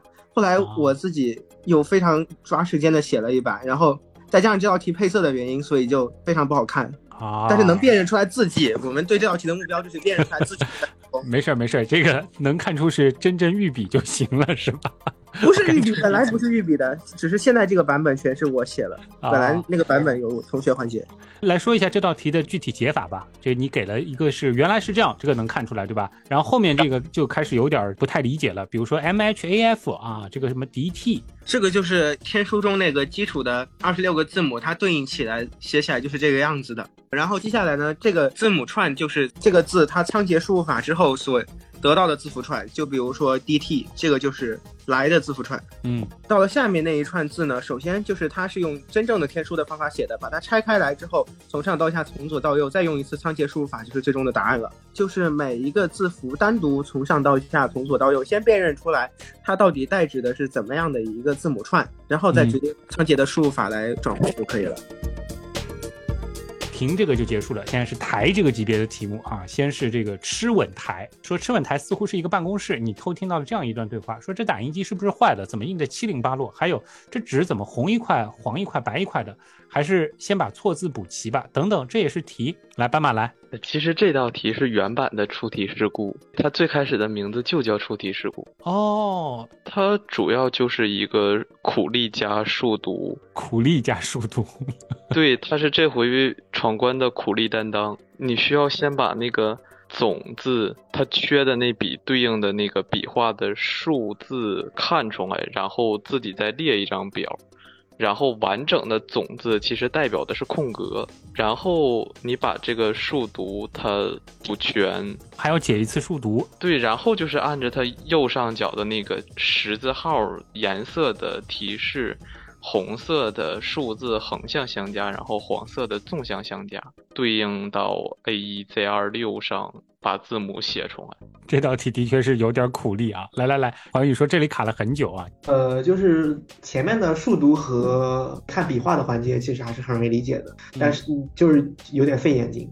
但是后面就是 他那个需要把它拉到侧面去得出一个数字，那那个费了很久功夫。因为我们当时以为就是说他那个十字架意思就是说把横的东西一字排开。然后数字的一字排开，然后得出了一个数字的十字架，但是看了半天看不出来啊，这个是挺难的。最后才发现原来是个加号，然后只需要把每一行拉到右边，然后拉到下面去对应就行。挺精彩的，主要就是说最开始很费眼睛，然后如果你做这个数独的时候笔画没数对的话，很可能这个数独还得反复再去检查一下，对吧？闯关组的探机说这个眼睛瞎是看不到加号是吧？这是个好活啊。我们来看看朝风台的这道题啊，朝风台是个迷宫题啊，说是一个巨大的迷宫。认真探索一番之后呢，你大致画出了迷宫的地图。来，朝风台是哪位建筑师啊？嗯，是我的。这个很多人都说好题，满分题啊！来来来，迪斯说一下。这个题它是一个纸笔题，一上来就有两个迷宫，然后左边这个就是能解出来，然后解出来之后把这个路径上的字儿念一遍，就是经过黄点时需九十度转弯，且经过黄点前一段。线段的长度恰好和后一段线段的长度相等。经过蓝点时需直线通过，且蓝点刚好是这条直线的终点。这其实就提示了第二个迷宫它的规则。然后按照这个规则把这第二个迷宫解出来，然后再顺着这个路径读起来，就是你读至，然后点数，然后点前四个字就是你读质数，所以就是读第一质数的字儿。就是读质数，这个又很有这种中文谜题的那种感觉，提示也也比较到位。对的，然后最终答案是四川展帅上粗豪啊，这也是诗。很多闯关组的都说是不用另买提示，不错不错。好像我看这道题大家的这个反馈都挺好，都说很爽，大家都说是好题，包括出题组和闯关组啊，这一致认为这道题很精彩。我们再来看看下一题。这个是台的过了啊，我们要进入到楼了啊。鳌鱼楼，鳌鱼楼里一片漆黑。有趣的是，你听到龙子的低声议论，似乎说着双盲实验、合数、质数之类的。这道题是双盲实验。来，出题人，鳌鱼楼的建造者是谁？嗯，这道题也是我出的。第四，先来说一说吧，这道题是怎么一回事？嗯，这道题就是双盲实验，它的一开始的这个标题是。这个双盲实验其实就是按照盲文做两遍，就做两遍盲文。平面里边有个合数质数，就是把这个合数质数给它标出来，它就能读一遍盲文。然后读出来盲文之后，就是 find ending egg，就是找这个结尾彩蛋。然后再回喜马拉雅上那个原来是这样里边。把每个数字它所对应那个节目听一遍，听一听有没有彩蛋，再把有彩蛋标出来就是最终答案。哇塞，有没有成功做出这道题的闯关组成员？我看到已经有人在说是这个苦力题了。就环宇你们是做了是吧？对，这道题我们是做了，它两层其实设计挺精巧的，但确实是苦力题。第一层解出来之后是 the ending egg 还是什么东西？嗯，然后就是结尾彩蛋嘛，然后再一期一期的去对应集数找这个集有没有结尾的彩蛋，这很苦力。但凡就是每一集都要听一遍的，对吧？就相当于是用这道题给原样加播放量，是吧？这道题太厉害了，真的太厉害了。做这道题本身得花不少功夫吧，因为要确认的东西很多。因为我以前出题的时候，我也知道，就是这种题，其实出起来也是很麻烦的。我自己也是不太愿意出的。出题组出这道题的时候，花了一整个上午，还花了两个人的人力去专门做这个表，去做了非质数没彩蛋的，有彩蛋非质数是质数非彩蛋，然后既是质数也是彩蛋的这个表，我们列了整整一大张。哇塞！所以最后看出来原样带彩蛋的题到底有多少呀？其实还是蛮多的，主主要是他们找了一上午之后不想找了，不然的话，其实我们理论上可以让每个格子里面数字都不一样。你们对于彩蛋的那个定义是带那个有笑声的那种，还是说只要是下期再见之后出现的任何东西都算彩蛋？嗯，是下期再见之后任何东西都算彩蛋。啊，这个真的是，包括花为什么这样红这种是吧？设计花为啥这样红，我专门放进去了。这道题还是属于很有原样情怀的一道题啊。有一个非常有趣的点，就是当时 DS 给到我这个题的时候，他稍微有一点点罢工的情绪在，然后我负责把那个题的大部分给后面的数给填上了。然后这个就可能就是像语文阅读一样，出题者和我们做题人的这个感觉是不一样的。就是 D S 的意思是，他那个双盲盲在了是用两次盲文。然后在我这边听到这个题的时候，我这边的感觉就是啊，双盲首先暗示了这一个人他是一个盲人。然后当你用盲文找到第一个彩蛋的时候呢，就是让你去找到 ending egg 的时候。我觉得就是一个盲人想要去找一些彩蛋的话，他不能是去找一些图片上的彩蛋，他只能去找声音上的彩蛋，或者是触摸一些彩蛋。但是由于我们是一些线上节目，所以他只能去找声音上的彩蛋。所以就是我个人觉得这个双盲，第一个盲是盲文的盲，第二个盲是盲人的盲。我的理解是这个双盲。哦，而不是那个就是盲文用两遍的意思。对对，我是个人是这个意思。但是看到他给我的这个找法的时候，我是有这么一个想法，但是好像貌似出题人没有这个想法。那如果把这个还有一个盲也算进去，应该就是三个盲了了。看吧，这个这个怎么说都可以。不过因为就是彩蛋这个，其实就解出第一层之后是很明显的，通过读那个英文是能够看到的，对吧？应该是啊。记得原来有一期原样的节目当中，其实也讲过，我们原样本身是有一些就是视力障碍的这个听众的，对吧？这其实也是我们说做纯声音科普的一个很重要的意义啊。酸泥楼，我们先来看一下酸泥楼的所谓的八法恒久远啊，这名字这个很酷啊。酸泥楼里陈列着许多书法作品，八法恒久远，然后问号，除了这五个字，其他好像都不像字哎。然后后面是一大堆的这个题面，来，有人说太可怕了，这个，嗯，八法恒久远，建造师是我出的。那么这道题，这个原来的标题叫八法恒久远，省略号问号。其实我当时是想到了当时的宝石那一期节目，讲到了钻石那个，想到了这个比较经典的广告词，然后我就做了一个这样的标题。那么就提示你，其实后面还有一句什么？那么其实类似于珠宝广告这样的东西，其实在后面有一道题目小题里面是用到了，就是用到了八星八件的含义。那么其实。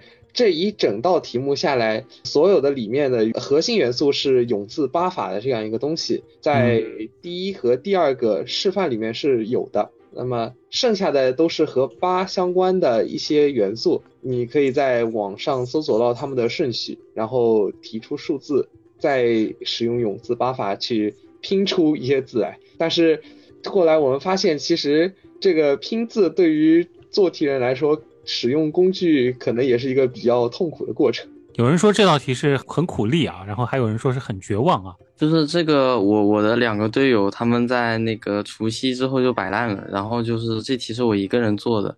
这个题的意思我理解的比较早，就是看到那个八法很久远的时候，我就上网搜索了一下，然后就知道了永字八法相关的知识，然后对应那个永字也是可以做得出来的。我搜关于永字八法的相关内容，我就把第一个字的那些笔画就很快的搞出来了，然后就开始卡。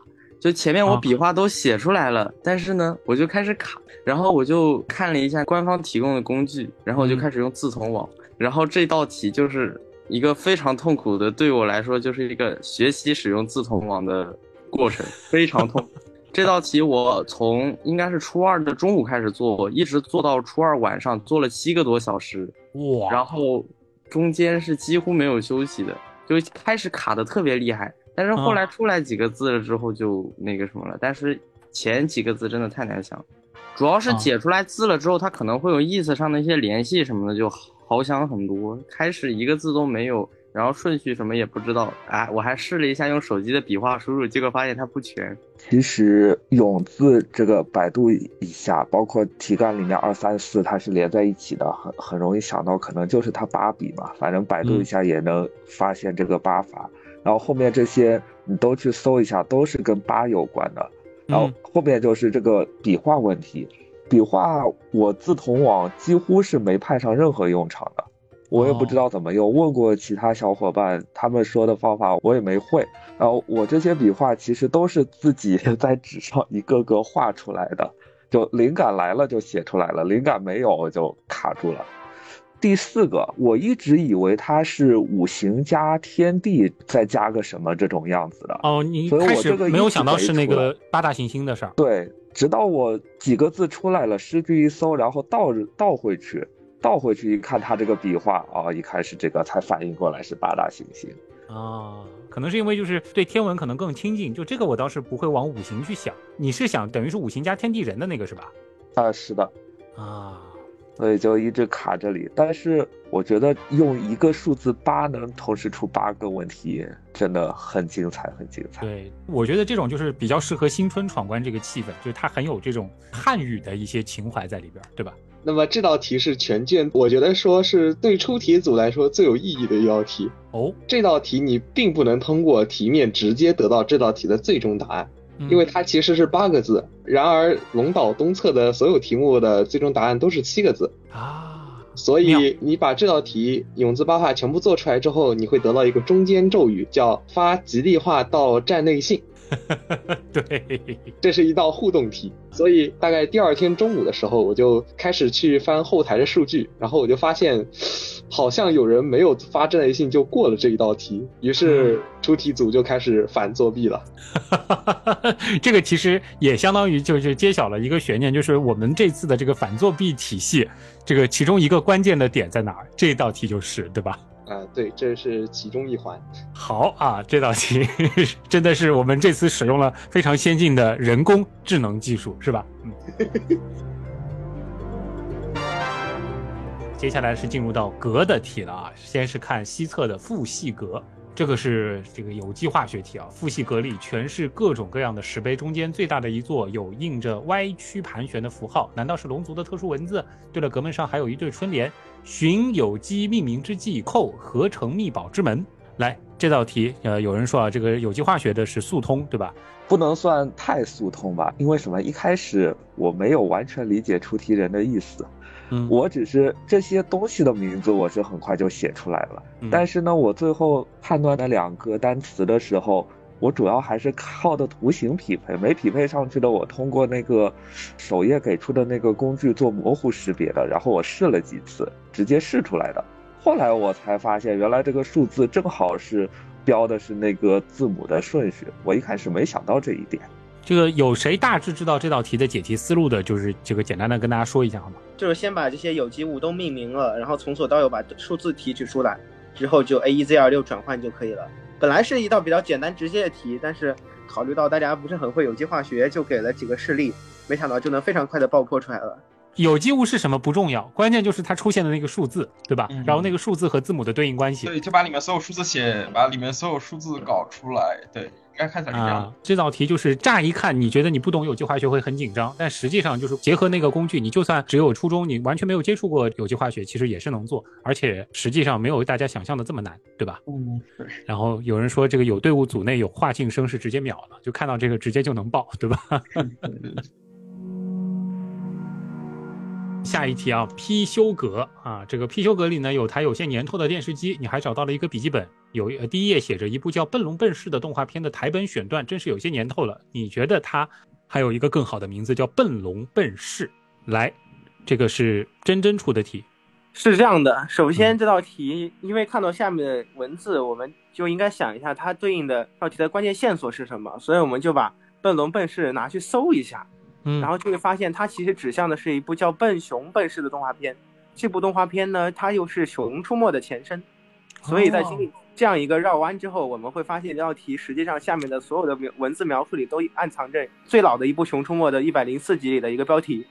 嗯，首先我们就把这些标题都先对应出来，然后每一行都会有四个。再观察一下每一行，因为他说在题干里复述了一条一百零四等于二十六乘四，我们就考虑一下，结果就会发现。每一行的第一个短句，它所对应的级数都在一到二十六级之中；第二个短句，它所对应的值数就是从二十七到五十二，就是二十六个、二十六个这么划分的。嗯，所以就是比如说第一个就看它在一到二十六里排第几，第二组就看它在二十七到五十二里排第几。一个比较直接的说法就是直接把它们都磨二十六。啊，它的这个也也也可以叫余数，它这个东西可以直接 A 一 Z 二六。但是这个样子的话，也还是没出来，因为我们需要再看一下这个加密方法是什么。我们会看到后面公益广告里附了一个 W U B I，用这种方式解出来，意思就是五笔，所以前面的题要用五笔转换，然后就是答案了。哇哦，这个属于有一定程度的苦力吧？然后。又属于把这个线索加密了几重的意思啊？这个说搜很苦力，来，这个有有没有这个闯关组的朋友来讲一讲这个碳基？这个我是做出来了，但是也是花了很久，可能五个小时。我这次能做这么多题，都是靠时间叠出来的，都花了很多时间。你你是这个开始想到是这个《熊出没》，这个是花了多久啊？那个玩意儿我没想出来，第一个我买的是提示。哦，我其实没怎么看过《熊出没》，然后我搜了一下，然后后面就大概知道是，嗯，根据这个东西去查内容。然后那个二十六乘四，二十六是因为是那个字母表嘛，也能想得到。后后面的就比较顺理成章了。但就是查的部分比较费人，真的不知道怎么去查。然后，嗯，查到的都是些重复的，然后比较复杂。啊，这道题好像这个大家的这个风评是 这个有点不一致啊。关键像《熊出没》，就是对于我这样的这个八零后和九零后，可能早期一些的这个刀友来说，也是属于比较陌生的。但是毕竟《熊出没》现在已经是每年新春都会有这么一部对对对春节的一个特色要素呢。你是当时怎么会想到《熊出没》的？就是差不多刚才的说法，就是想了一下，就新春闯关能新春一点什么，然后想了一下，发现这个东西一百零四正好就是二十六乘四，然后就直接拿来用了。哦。然后笨龙笨狮的话，就是刻意增加一点难度，然后改成这个名字。呃，我只是觉得它叫起来格外的顺口呀。那接下来就是摘这个级别的题了啊！哦，摘这道囚牛摘，囚牛摘果然是一间音乐教室。你看到有龙正在练习大调和弦，等一等，为什么钢琴键有一百二十八个？然后有人就说了，难的离谱啊！我们先，建造师是谁？对不起，这是我的题，给大家产生困难的。我记得到目前为止，好像这道题在网页上依旧是零通关的一个状态。就它显示出的过关的都是买答案的了。它显示出来，除了几个出题组知道的是自己人以外，就基本上没有人。一个是愿意买答案，另外一个是愿意做这道题。你就先说一下吧。这道题你一开始听的话，你会听到说有一些高低不同的旋律，然后去组成了摩尔斯电码。嗯，你把这些摩尔斯电码转成字母之后，你就会看到一些由 A B E C D E F G 组成的二十八个长度的英文，但其实它并没有任何意义。那么，如果你乐理好的话，你应该就能知道，这其实就是十二个自然大调里面的其中七个。哇哦！那么就去找他们里面的主音，然后去对应这个调下面的是哪几个音，然后去找这个音阶里面哪些音是弹奏了，哪些音是没有弹奏的。这道题呢，不用工具，我说实话是真的非常难解，就是 这因为没有什么绝对音感的人能听出来这二十三秒的这个音频对应的这个音高吧？对，因为它其实是两个到五个键混在一起，就是同时播放的一个 状态，所以这道题不用工具做，实在是基本没有办法做。那么，所以我们考虑到这点，我们就在首页上放了一个虎年用过的这个工具。嗯，所以如果说你成功利用工具把这些音都找出来的话，你就会看到，呃，一堆是有些是两个弹了，有些是三个弹了，有些是四个弹了。其实题目里面也有说，钢琴键有一百二十八个，一百二十八个其实就是阿斯科马的嘛。那么给它转成七位二进制，弹了的算一，没弹的算零，然后你就变成二十八个二进制组合，再转成英文字母得到的答案。嗯，这道题说实话其实比较的难以想象和痛苦。这个音频是我来生成的，所以我具体举一个例子，就解第一个字母。首先是就是我们去听它是哒哒哒这样的话，所以它是对应的摩尔斯码，它是 D 啊，也就是它是 D 大调。然后接下来我们听它的第一个音，它是用四个音来合成那个当那一声的。具体来说，就是如果你想办法把它解析出来，并且把它们都挪到同一个八度内的话，它是升 C、D、E 和 A。然后我们在 D 大调里去看，那 D 当然是它自己是 D 大调里，它当然是就是第一级，E 它是第二级。然后接下来这里的 A 是在第五级，然后那个升这次是在第七级，那也就是说我们现在就七个格子，然后我们在第一个位置、第二个位置、第五个位置和第七个位置上分别写个一，那其他是零的话，也就是一一零零一零一，也就说是对应的 ASCII 码应该十六进制的话，呢就是零叉六五，也就是一个大写字母 E。嗯。这个哪怕是用些工具也很麻烦，这道题真的很很麻烦的一个题。这个我觉得是超过了就是虎年的那道要听的那个，好像是绿虎符还是绿箱子是吧？这道题其实放虎年的话，可能也是属于后几个虎符的题了吧？呃，它超过了虎年，它超过了虎年的对应那道题的，就是听的难度上，我觉得是超过了虎年的对应那道题了。因为虎年那道题至少那些音，它真的都是和弦，它都是三和弦或者七和弦，或者是它们的转位。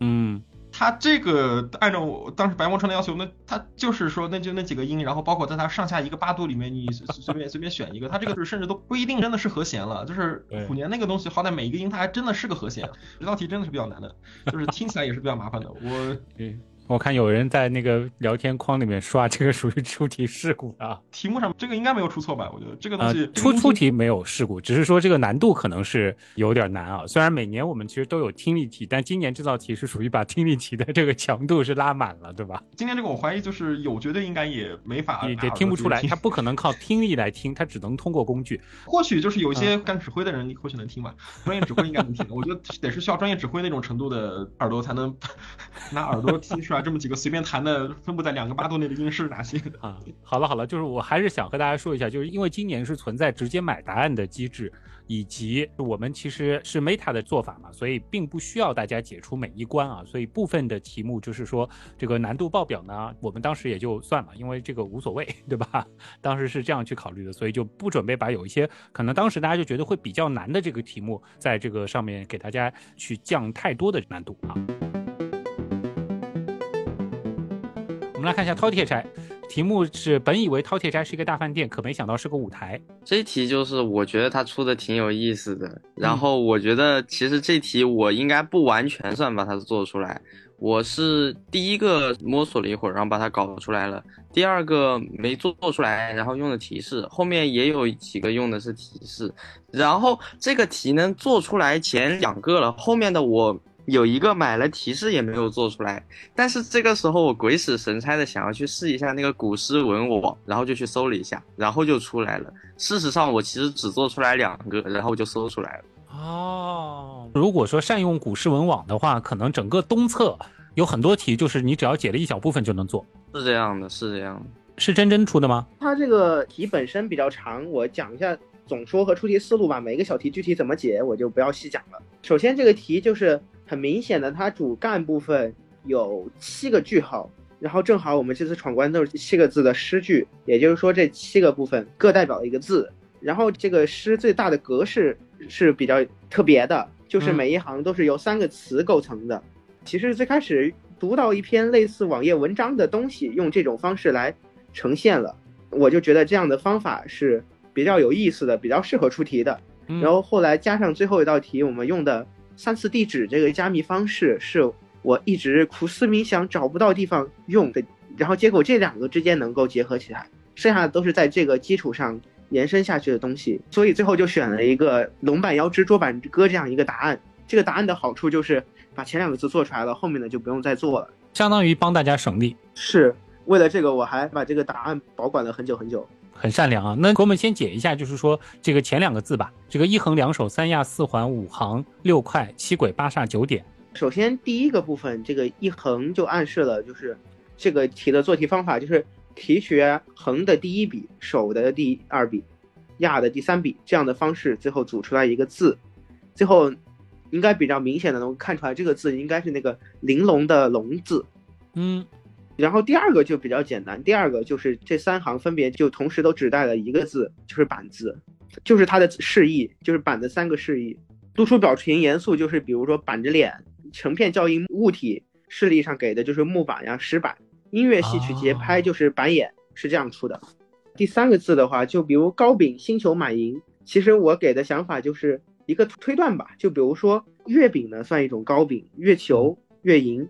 它都是跟这个词有一定关系的，跟月啊，嗯，最后这三个字解出来分别是月、西和女，然后可以组字，组字组出来就是妖。每九个词，它这样子的一组，它的解法都有点不太一样。其实就是每一部分，因为后面稍微有一些格式不太整齐，嗯，虽然也是三个词，但行数不对。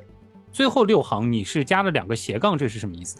这就是之前说的三次地址的那个加密方法，最后可以解出来这六个都是地址。就会发现其中两个非常明显，一个是上海天文台的地址，一个是东方明珠塔的地址，然后就会发现剩下的四个两个两个分别围绕在它周围，然后用到有一种叫双旗旗语的加密方法。本来这个加密方法最开始会提示的，后来忘了给了，在那篇推送上还特地强调了一下。这道题的话还有一个点啊，就是闯关组有人发现那个彩蛋了吗？就是在这道题在这个宫殿里面有个彩蛋，有人发现了吗？这里面其实是埋了一个彩蛋啊，就是说，如果大家进到这个饕餮宫的话，在下拉框最下面会看到，就是有纯白的这个字体，然后说是在这个饕餮斋舞台的后方，你发现了一个隐藏的入口，推开门后是一个地下室，里边竟然有一个富丽堂皇的娱乐场，然后里面的人似乎在玩一种比大小的游戏，屏幕上显示着之前的开奖记录，小大哒哒哒哒哒哒哒哒一长串大，然后好家伙，竟然是一条长龙，你有点心动了，摸着口袋里沉甸甸的龙币，要不也试试运气？然后还有个系统提示，下注方法刀科学回复压注数量龙币，买大小参与娱乐。有人去试过吗？这是我们这一次藏的一个一个彩蛋啊！本来是考虑过把这个系统真的做成一个，因为这批已经很接近后面了嘛。就是相当于是给大家通过这样子的一个机制，就是可以让积分要么翻倍，要么清零，然后起到一个警示教育的目的。然后后面好像讨论下来说，怕因此使得我们整个刀科学这个账号都被封啊，所以我们就把这个东西直接变成了一个让大家远离娱乐场的一个友情提醒啊。大家可以去试一下这个彩蛋，挺有趣的。就最开始我们其实甚至想过，就是说这个机制是让大家去试，然后可能会有点小甜头，但是不管怎么样，最后都会让你的积分清零。一个小彩蛋，其实主要是结合就是赌徒末世录的啊。再来看池虎堂这道题啊，这个池虎堂是作文试卷啊，说池虎堂里似乎是个教室，你在一个显眼的桌子上看到一张诡异的试卷，这个是谁造的呀？两个堂题都是我造的。好，来这个堂题，这个这个小欧，这两道题风评都不太好啊，这道题还好一点点。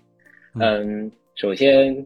一共有二十四行，然后它每一行都恰好有一个错字，然后最下面他说一行一个错字，原词都看不出来。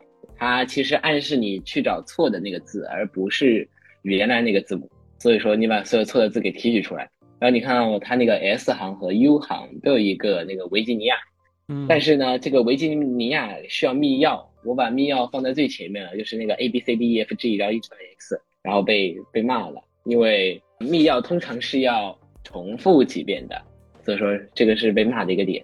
嗯，所以说如果你把原来错的那些词和 a b c d e f g x 一直到 x 放在一起去加密或者解密，反正加密出来，最终搞出来就是 Fibonacci read diagonally，就是斐波那契读数都是对角线那么读的。嗯，然后它其实暗示你找一个斐波那契数列，也就是你要把。这篇文章当中，第一个字、第一个字、第二个字、第三个字、第五个字、第八个字、第十三个字、第二十一个字、字、第三十四个字、第五十五个字和第八十九个字，全都列出来，然后列成一个词语方阵，最后你去读对角线，就做出来是 white Ganesh，好像是这么读的。哇哦！来来来来来，有自己做出来这道题的人吗？碳基举手，来，碳基请说。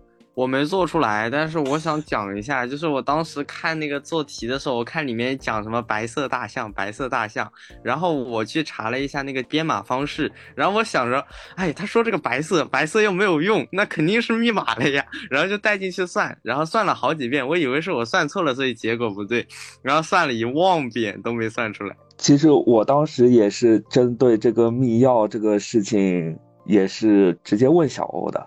其实我也不知道这个密钥是什么，但是我想我应该是不会出现算错这种情况，因为当时虎年的时候用过一次这个，啊，然后我自己电脑里存了一块，专门用这个的一个函数，只要把这个密钥输进去，这个我想他直接拿它来跑应该是不会错的，总比眼睛弄混。结果我问小欧要到密钥之后。我万万没想到，我把范围给调错了。它这个是 A 到 C 二十六个字母，它都要。结果我一直以为是只在 A 到 X 这些字母里面滚，所以我算了几遍都跟它这个不一样。真真觉得这个密钥，第一是太长了，第二个是它没有意义，然后而且很多人会想到往 White 和 Elephant 上面靠，最终改了一版。但是好像没有推上去，改的那一版把 Mia 换成了 White Elephant，看他推不推吧。推的话就重新录一份解析。因为想把 White Elephant 放进来，是因为答案这个 White Ganesh 就是白象神的意思。然后想做出来有个啊哈，原来原来是这样的啊！对对对对对，这个的确是就是属于密钥给的不是很明显，或者说是很直白，对吧？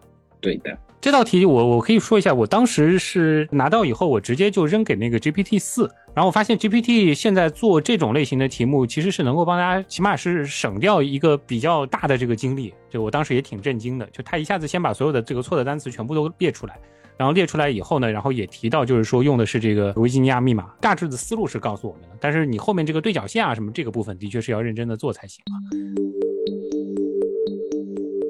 我们再看一下东侧的牙资堂啊，牙资堂是牙资堂里空荡荡的，只有一个七页的笔记本，藏着翻折的秘密。然后这个里边这个这个一大串这个手写的题目啊，这中间还有一些这种感觉挺二次元的东西啊。来，这个这个是谁？我出的，因为这这道题开出来之后，每一个都改过，每一页都改过。这个是大出题事故是吗？是的，超大出题事故。有有一天晚上看到我的这个牙堂报零了，就是别的题都有了，就我这个是零，然后就联系我把这道题重新改了一遍，改完了还是有 bug，然后再改。嗯，特修斯之堂啊，来你说说看这道题设计上是怎么回事啊？这道题，嗯，国庆的时候就开始构思了，想的是要，因为分给我的时候是这个答案是恨难得兮两天悲，因为里面有个恨难得惜，所以说想把这道题出的难一点。好，然后呢？嗯，然后就开始构思整道题，然后想的是用翻折来把整道题给串起来。其实想过用魔方来把这道题串起来的，后面这个魔方太复杂了，而且我感觉出不好。嗯，所以说就只用了翻折。所以说你会发现，其实整个左边的部分都是反过来的，然后每道题都有一点他自己的解题方法。我带过一点，这样喷我的时间会少一些。嗯，第一道题很明显是原样的解布。然后找相同的字，最后读出来，最后四个字是“别鸟惊心”，也就是“恨别鸟惊心”。所以说第一个是恨，然后第二个，首先你要把左边给翻回去，然后你会发现它好像都是三个字，但是第一个字都是“乙”，然后后面的字都有残缺，其实是把分别的两个字，然后放在一起，叠在一起之后取它们相同的部分，然后不同的部分变成黑色，相同的部分变成白色，然后你只要把。原来的给辨别出来，发现他们都是一个开头，都是难难以置信、难以预料、难以为情和难以为继哦。然后这些的开头就是我只给后面三个字，然后第一个字都是难，所以说要题难，答案是难。第三个，第三个是被暴削了的。我我一开始没有给那些人的名字，也没有把这个金星、圆圈和三角形分别对应什么给出来，然后反切我也没有给，然后他们说啊太难了，很多人想不到是往五 D 这边想。嗯，本来是想出埃及神话的，但是想新春闯关出什么埃及题，于是就出了中国题。所有的星星其实发现有五个星星，就代表了五帝，就可以去搜五帝世系表，这就搜得到。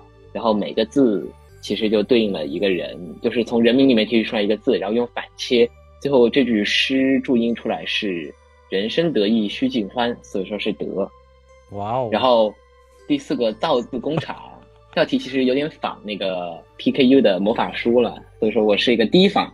嗯，其实就是把每个字都给推出来，比如说第一个字好像是一，然后二是十，最后造出来呢，以四是土地的土，然后三是将士的士，一一个一个推就可以推出来。然后这个诗最后是壮士一去兮不复返，所以说这个是西。第五个就非常明显了，暴露了自己是九九厨的身份。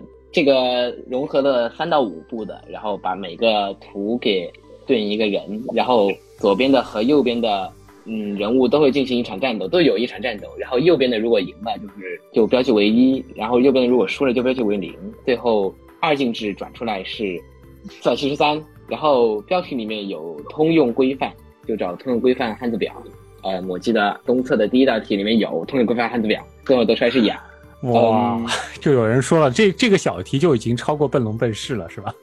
哎，对，整道题突出一个难字，但是真真告诉我说，只要这道题解出来连续的三道就可以猜出来。这这道题就是纯往恨难得惜仰天悲，做出来也是恨难得惜呃恨难得惜仰天悲。然后你就说一下吧，干脆第六、第七道这个小题的难度怎么样？比前面的都难。第六题是哥德尔数，可以自己去查一查。我觉得。黑叔对这个比我了解的多，黑叔非常热情的把这道题给做完。然后第七道题就是道纸笔题，呃，其实这道题还比较简单。来，黑叔说一下吧，这道题你是从头到尾全部做了吗？第一题自己做的，第二题到现在也不会，第三题还没想明白，第四题也不会。第五题也不会，第六题百度了一下这个哥德尔数怎么算的，然后就自己算呗。这个是出来的，但是这里的话，因为得到那个字母是三个字母是 G D M 嘛，然后仓颉输入法它是寺庙的寺，五笔输入法才是天地的天，所以做到这里我也是不知道要用哪个字的。后面那个让出题者自己来说吧。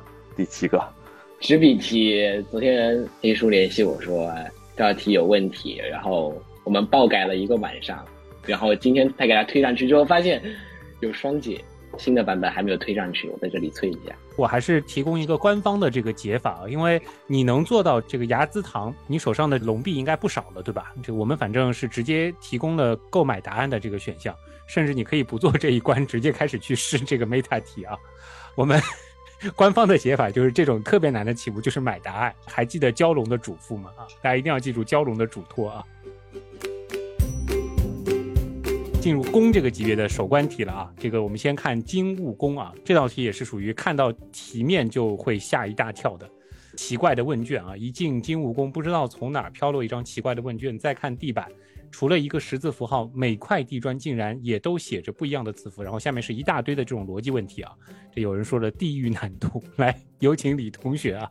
啊，好的好的，这次两道公的级别题其实都是我出的，就是金木工这道是原原本本保留了，但是后面一道其实是难度上大削过的。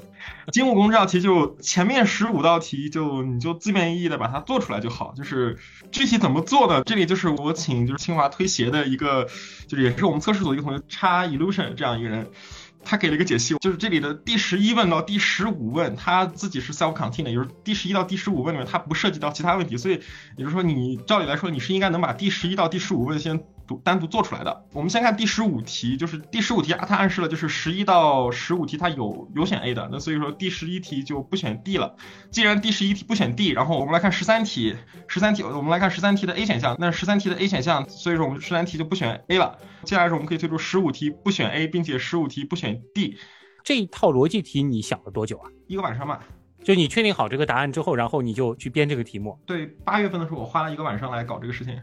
哇，这个我觉得能想出这个题目也也也够厉害的，然后，然后能解出来的也非常。但是我那个解，我那个解，我当时我的解法是比较是反正比较奇怪的，就是现在有的最好的解法就是那个，就是我们测试组的那个 X Illusion 同学给的这个解法，我们到时候发公众号上好了。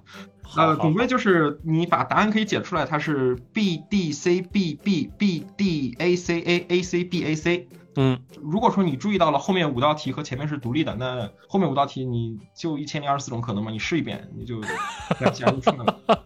我我是认真的，你你写个程序去试一下很容易的，对吧？后面就一千零二十四种可能嘛，那前面那部分十道题吧，十道题十道题那就是一百零四万八千五百七十六种可能。如果你试一遍都很快。呃，我试一下，就是如果说你注意到这两边是分离的，就是我拿我电脑跑了下，大概两秒钟能跑出来。然后如果说你没有注意到这件事情，你就是硬跑的话，反正也是分钟级别能跑出来的。就这个题，我觉得就是。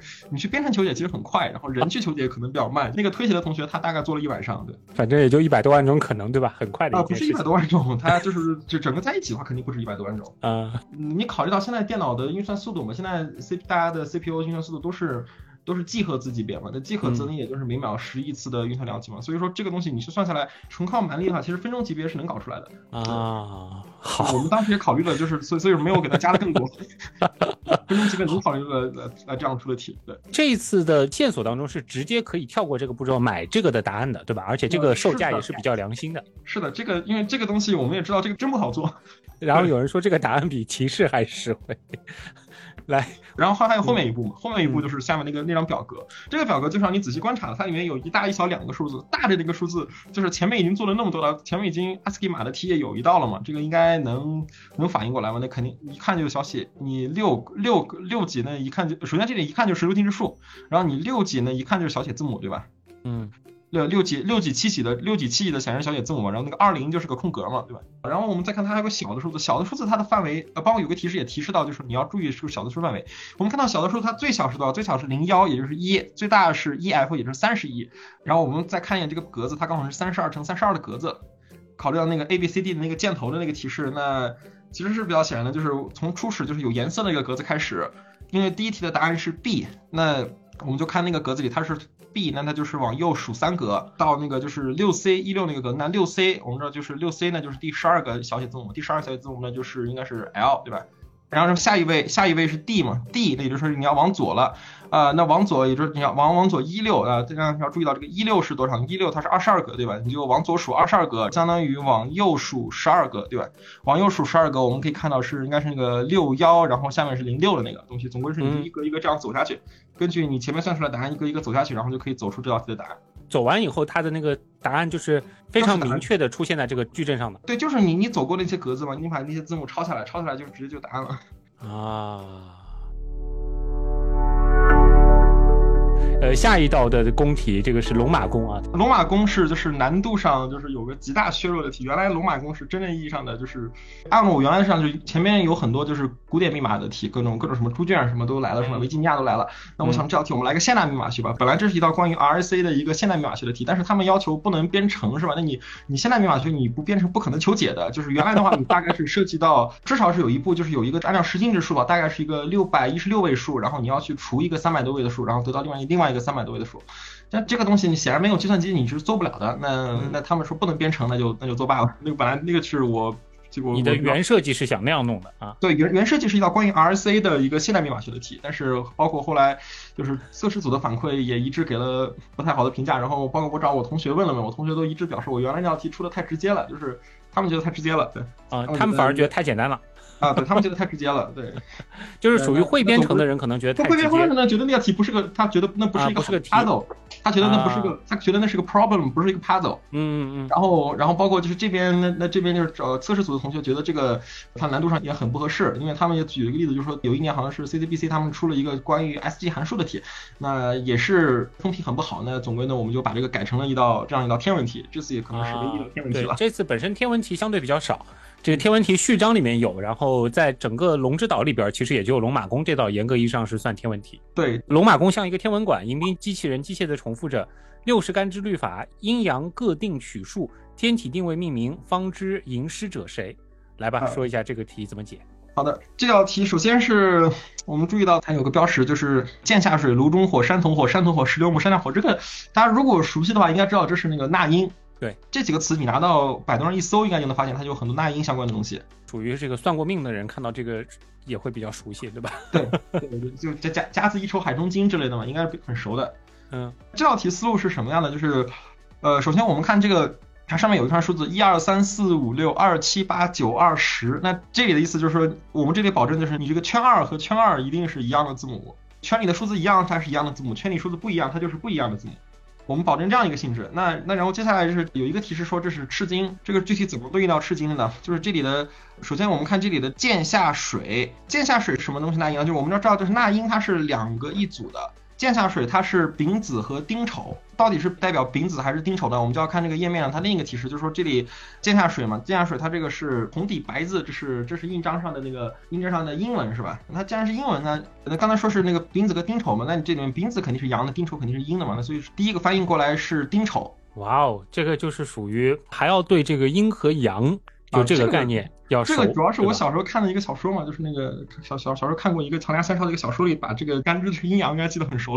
对这套东西，如果是熟，像我的话，就是你你看到那个，比如说什么甲是阳，乙是阴，这个你要知道，对吧？但这个不过网上也是能查到。对，这里它是得对应一个数。我记得后面还有一个提示，就是好像提示就说是同学喜欢从零开始数数。那那么我们知道这里是丁丑，那丁丑是什么呢？丁丑是第十四个是吧？但是你要从零开始数，那它就是十三啊。对，所以说这个剑下水，它这里代表是十三。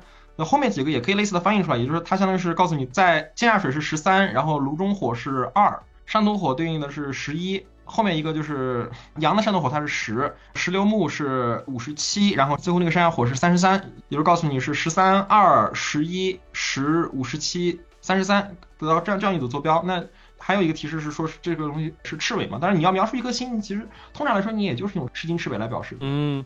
然后你是还给了一个天文原来是这样节目的提示啊，对这个对这个四十三期是讲干支的嘛？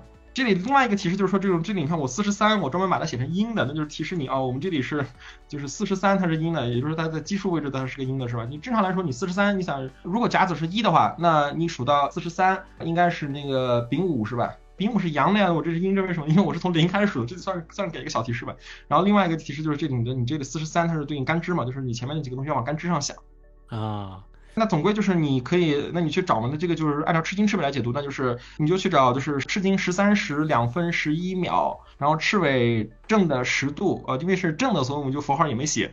正十度五十七分三十三秒，呃，去这儿呢找个星嘛。那我们这里有名字的星肯定是比较亮星嘛。其实你进去到分里边应该也只有唯一一颗亮星了，就是最后查到它的名字是 V I N D E M I A T R I X，得到这个星，也就是说你又知道了这上面这个一到十的字母你分别对应什么。那这里我们就知道就是一是 V，二是 I，三是 N，四是 D，五是 E，六是 M，七是 A，八是 T。九是 R，然后十它是一个 X。那我们接下来看它前面那个 flavor text，它它说天体定位命名方知吟诗者谁？那我们这里也就说这里是下面那个诗的那个作者嘛？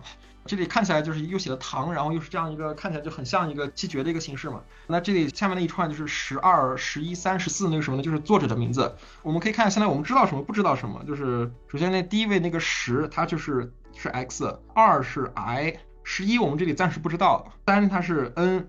十四还也还是不知道，那我们知道九是 R，十五不知道的，四是 D，五是 E，然后三是 N，然后最后十四你又不知道了。但是我们这里可以看到，你这个肯定是个中国人的名字，拼音嘛，这个十四很像是 G，拼音，那你对你所以是 E N 什么的，那所以十四肯定是 G，E N 你后面只能是 G 了。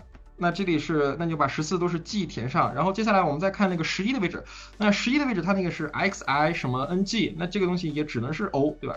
熊香香可能也可以吧？啊，对，你可以，但是但是香的话，你 A A 已经是七了呀。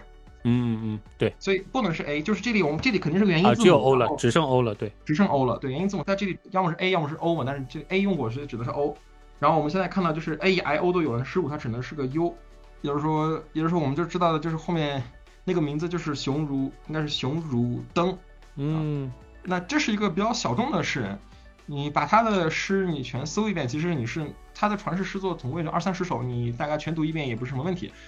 这样他那些诗里我们到底用了哪些呢？首先他这里那个 A B C D E F G 的框出来，也就是说我们就是要 A B C D E F G 那一段的。那我们看他这个诗有什么意思？就是他这里有趣的是，他后面就通常来说诗它是不会重字，对吧？嗯。但是他这里他显然是他重了，我们看到那个 T 和 U，T 和 U 他用了两遍，呃 T 和 U 他的重复了，然后那个甚至 T 还用了。T 后面还用又用了一次，那接下来的做法就是你就把熊如登所有的诗都读一遍，然后只要找到就是说最后七个字里边是，然后出现就是说首字和第四个字是重复的。对，也就是说最后你会找到熊如登的金古墓，也就是悲折松枯山火烧，夜台从不夜台从碧不曾潮，哪将逝者比流水，流水东流逢上潮。那也就是说你呃，它这里就是哪将逝者比流水，流水东流逢上潮，它就出现了这样的一个重复的一个模式嘛。这个模式我看过，就是应该其他世界是不会有的。那也就是说，所以说答案就是这里的悲折松枯山火烧。你说这里是我这里我我想中文区的题目都是和那个诗相关，那这里可能是唯一要你真的要去读诗的。所以最后答案就是背着松枯山火烧。这个属于解是可以解的，但是呢，如果说完全不借助任何线索，你还要想到就是说阴和阳的这个关系啊，加上这个工作量，这个的确是不小的。但是其实李同学刚才也是把整个的这个解题思路讲的是比较清楚了，就是听完他的这个解析之后呢，的确是能做，但是这肯定也不是一两个小时能够做得出来的一道题啊。好在啊，我们这次的机制是官方给了大家直接买答案，甚至是直接跳关的这个可能性啊。这个不做问题也不是很大，所以我们有有一些题的这个难度呢，其实设计当中就是大家别太纠结，对吧？有的时候该跳就跳，该消费就消费啊。好，接下来就要进入到这个所谓的 meta 题了啊。我们先来看一下龙岛西侧的蛟龙殿啊，这个里面呢是有比较完整的这个剧情的啊。首先是进入到这个蛟龙殿。然后你终于来到龙之岛西侧最宏伟的建筑蛟龙殿了。然后你发现了一位老朋友蛟龙。简单来说就是这个东范仙不在这儿。蛟龙呢就指了指前面的这个玩具啊，大致呢意思就是伙伴给他的一个玩具，然后他搞不清楚这是怎么回事儿，暗示你就把这个东西给解开。蛟龙殿这个呢有点像电路图一样的东西，然后中间又有一个像密码板一样的。这个是谁来讲？我来吧。我和白墨川负责一部分，就是白墨川负责帮忙把最后要落定的最终答案给我了。这道题，首先我们看题面是一个形如电路图的事物，然后上面有一个表格，上面涂了一些颜色，在一些格子上上了色，然后外面的有两条斜杠，还有一个上面的引号。其实应该会有很多老师在这个时候就能注意到，斜杠加上这个像引号一样的东西，其实就是一个音标的写法，就是国际音标就是这么写的。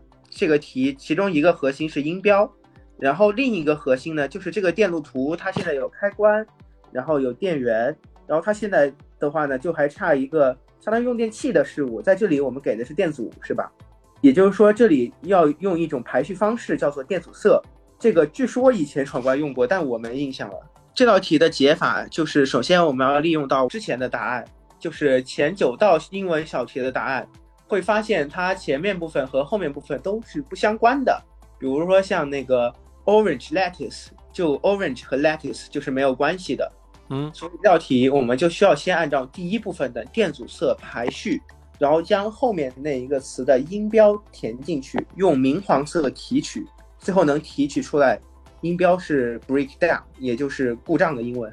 用明黄色提取，提取这个操作是怎么做到的？就是其他的格子都是灰的，然后然后这都是黄的，就是相当于标出来了。应该说，这个也是为什么说是可以跳关，就是在于就是你可以填出一部分，然后去猜这个单词到底是什么，对吧？这个是我们非常期待也非常乐于接受的一个事，毕竟让所有人都把这英文九道小题做出来太难受了。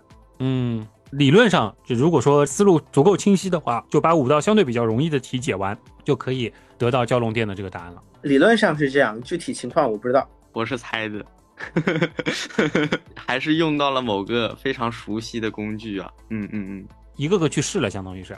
那个里面它比较好用，它就是会把所有的单词都弄弄弄出来，然后我就一个一个去试。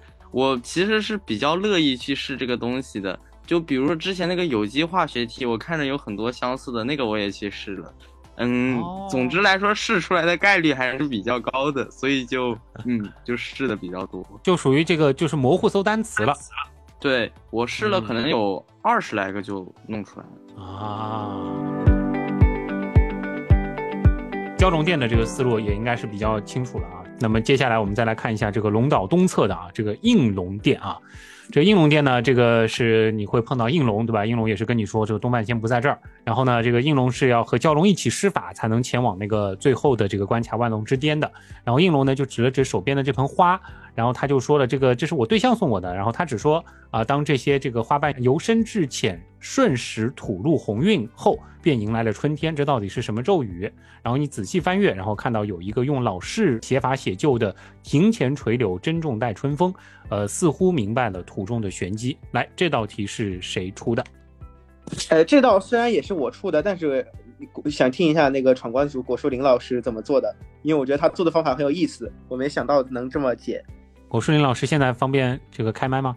这道题就是观察一下这个图片，或者说买一下提示，就能看出来这是一个消寒图。对，这个是很有韵味的啊，很适合数九的啊。然后呢？我还是买了一个提示，知道了这道题是要用小题答案里九笔的字，然后填到图中，因为就是图中已经给了一些笔画的提示，再买一个提示，嗯，就知道了最后一个字是那个念深。嗯，然后把图上的花瓣里的带颜色的，嗯，由深至浅提取，组成一个四乘九的方阵，用深字的那个笔画来排序，然后再用笔画输入法，就是我们是做了六道题得出来的答案，嗯，答案是草荒百深。嗯，珍珍，你说一下吧，他的这个解法是你们预想中的这个解法吗？就是他肯定是理解我们想。的思路的，但是他用了更巧妙的方法，让这个题更容易做了。我们预想的思路是，还是要提取出每一个诗句中带酒画的字填到花上，然后由深至浅，顺时针的确定它们的关系，然后每个颜色来组一个九画字，最后组出来。当然，因为如果说是结合我们这次的消费系统，你直接把第二个线索最后这个字买出来的话，那相当于就直接有一个示范了。是，主要是因为当时我们也觉得这个题答案不太好，所以就把答案的最后一个字放上来了。其实有一些这个题的小遗憾，后面再说吧。我想问一下，就是说这个“草荒百深”这四个字当时是怎么凑出来的呀？就是当时因为九画的字不多，所以协调一下最终的答案和那个凑的诗句，最后在那天晚上神志不清的时候，只能凑出来这一组答案，后面没有来得及改，就往后做了。这里我说一下吧，就是说大家如果结合蛟龙殿和应龙殿的剧情，应该能够发现，就是这两条龙好像彼此之间是是有点这个说不清的这个关系的，对吧？然后一个是说是这个对象啊，这个，然后一个是说这个用英文，反正也是说这个就比较暧昧不清啊，然后互相在送这个礼物。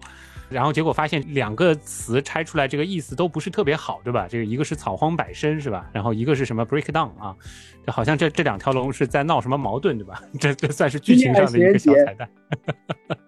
对我们录的今天这还是情人节啊，算是我们给这个情人节的又一个暴击，是吧？情龙节啊，有人说。就是说一下，就是这个题它那个庭前垂柳，珍重待春风的意思，其实是指的那个萧寒图，就是萧寒图，就是从冬天迎接春天嘛，就是。数九的相当于衍生产物，就是每过一天就除一笔花瓣，或者把一笔字描出来，然后这样子八十一天过去了，这个字写完了，春天也就来了。然后就是当时我们出题组，首先我们有两个人之前看过一篇讲这个的文章，然后就觉得这个很诗意，就放上来了。然后后来出题组的其他人也看到了那篇讲笑寒图的文章，然后大家就觉得确实比较古色古香古韵，所以就对大家就。比较喜欢这道题，然后东老师第第一次看到这个题的时候，评价是太优雅了，是很优雅，我觉得非常优雅，甚至看到这张图，你都能想象到风雅的那个画面，是吧？家里画过倒是，哇哦，这真的是啊，就是那个庭前垂柳，真正待春风，这个以前写过的。哎呦，真是这个这个，我这次通过这个我才知道，原来草字头它是两竖啊，不是一竖一撇，我一直以为是一竖一撇。所以每年青春闯关真的是这个帮大家长太多的这个知识了。那接下来我们就进入终极关卡啊，万龙之巅啊！这找东半仙找了半天啊，这个原来他被困在了万龙之巅啊。我们看一下这个剧情啊，剧情是在应龙和蛟龙的施法下，你感觉自己的身体变得轻盈无比，可以像龙一样上天入海。顺着一道彩虹的指引，你来到龙之岛的最高点，万龙之巅。奇怪的是，这里虽然布置着许多节日装饰，但总觉得缺了点色彩。你总算来了，明明上岛才没几天，我怎么感觉像过去了十年之久？这个其实是暗合这个这个节目今年是十周年啊。然后呢，这个东半仙的声音打断了你的思考，你注意到他的发际线似乎一下子高了不少，这个是是一个吐槽啊。我觉得这里面应该藏着龙族最大的宝藏。然后你有些生气，费了千辛万苦找到这个家伙，没有感激不说，竟然还惦记着宝藏。呃，你也别埋怨我。说实话，不把这个秘密解开，我们估计回不去了。你别忘了，应龙的家伙总是喜欢给人单程票，这个只是扣了最开始的那个剧情。然后你忽然意识到，刚才可以让自己上天入海的神力果然已经消失了。呃，我正在研究这个奇怪的棋盘，这应该是所有谜题的关键。以及我总觉得进岛的时候有一些我们没有发现的东西。顺着半仙手指的方向，你看到了一个尺度惊人的棋盘，边上则是一堆富有魔法的石块。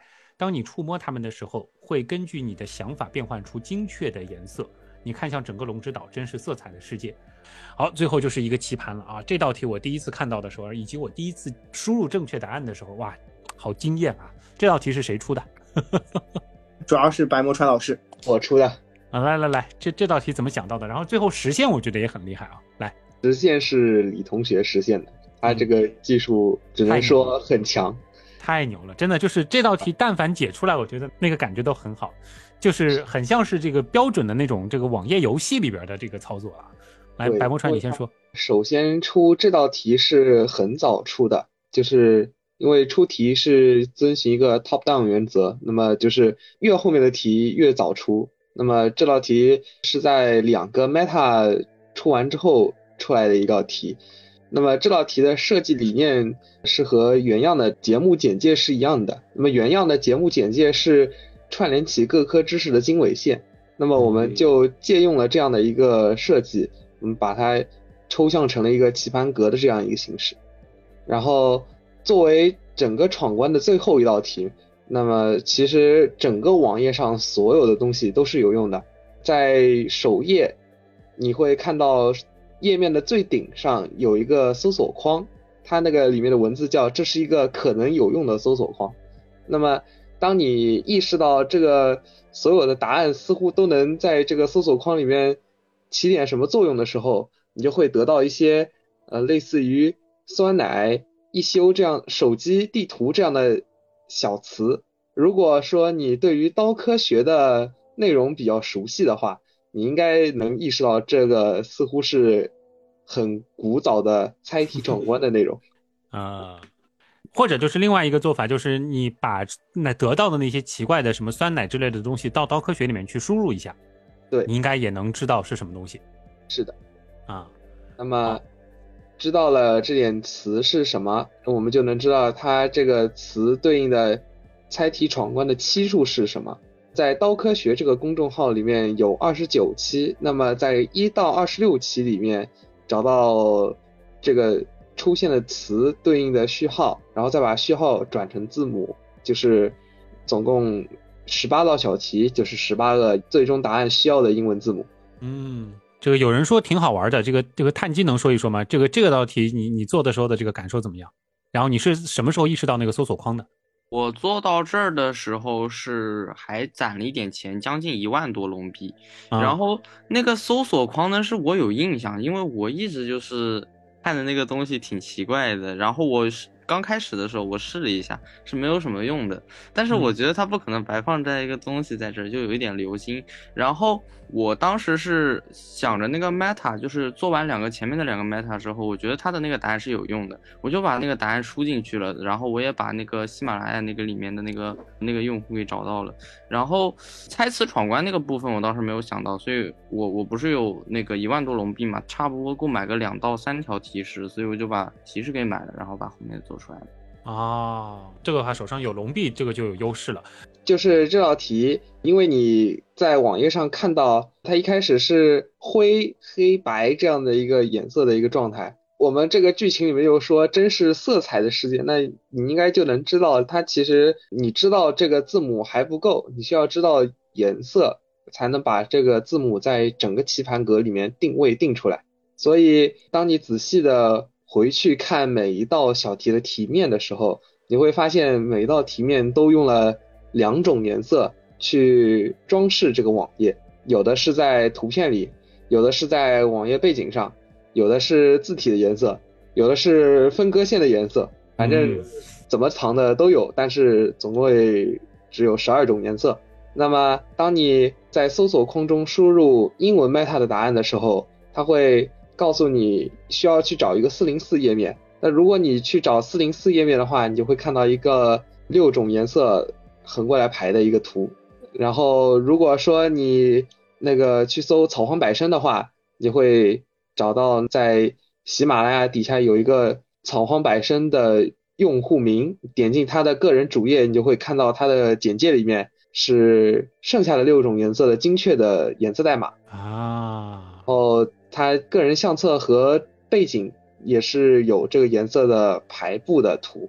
那么按照这个顺序去把上面的颜色全部都精确的填完，然后你就会发现每一道小题它因为只用了两种颜色，而且正好是一条横轴一条纵轴的颜色，所以就能够把这个字母精确的放到棋盘格上的唯一一个位置。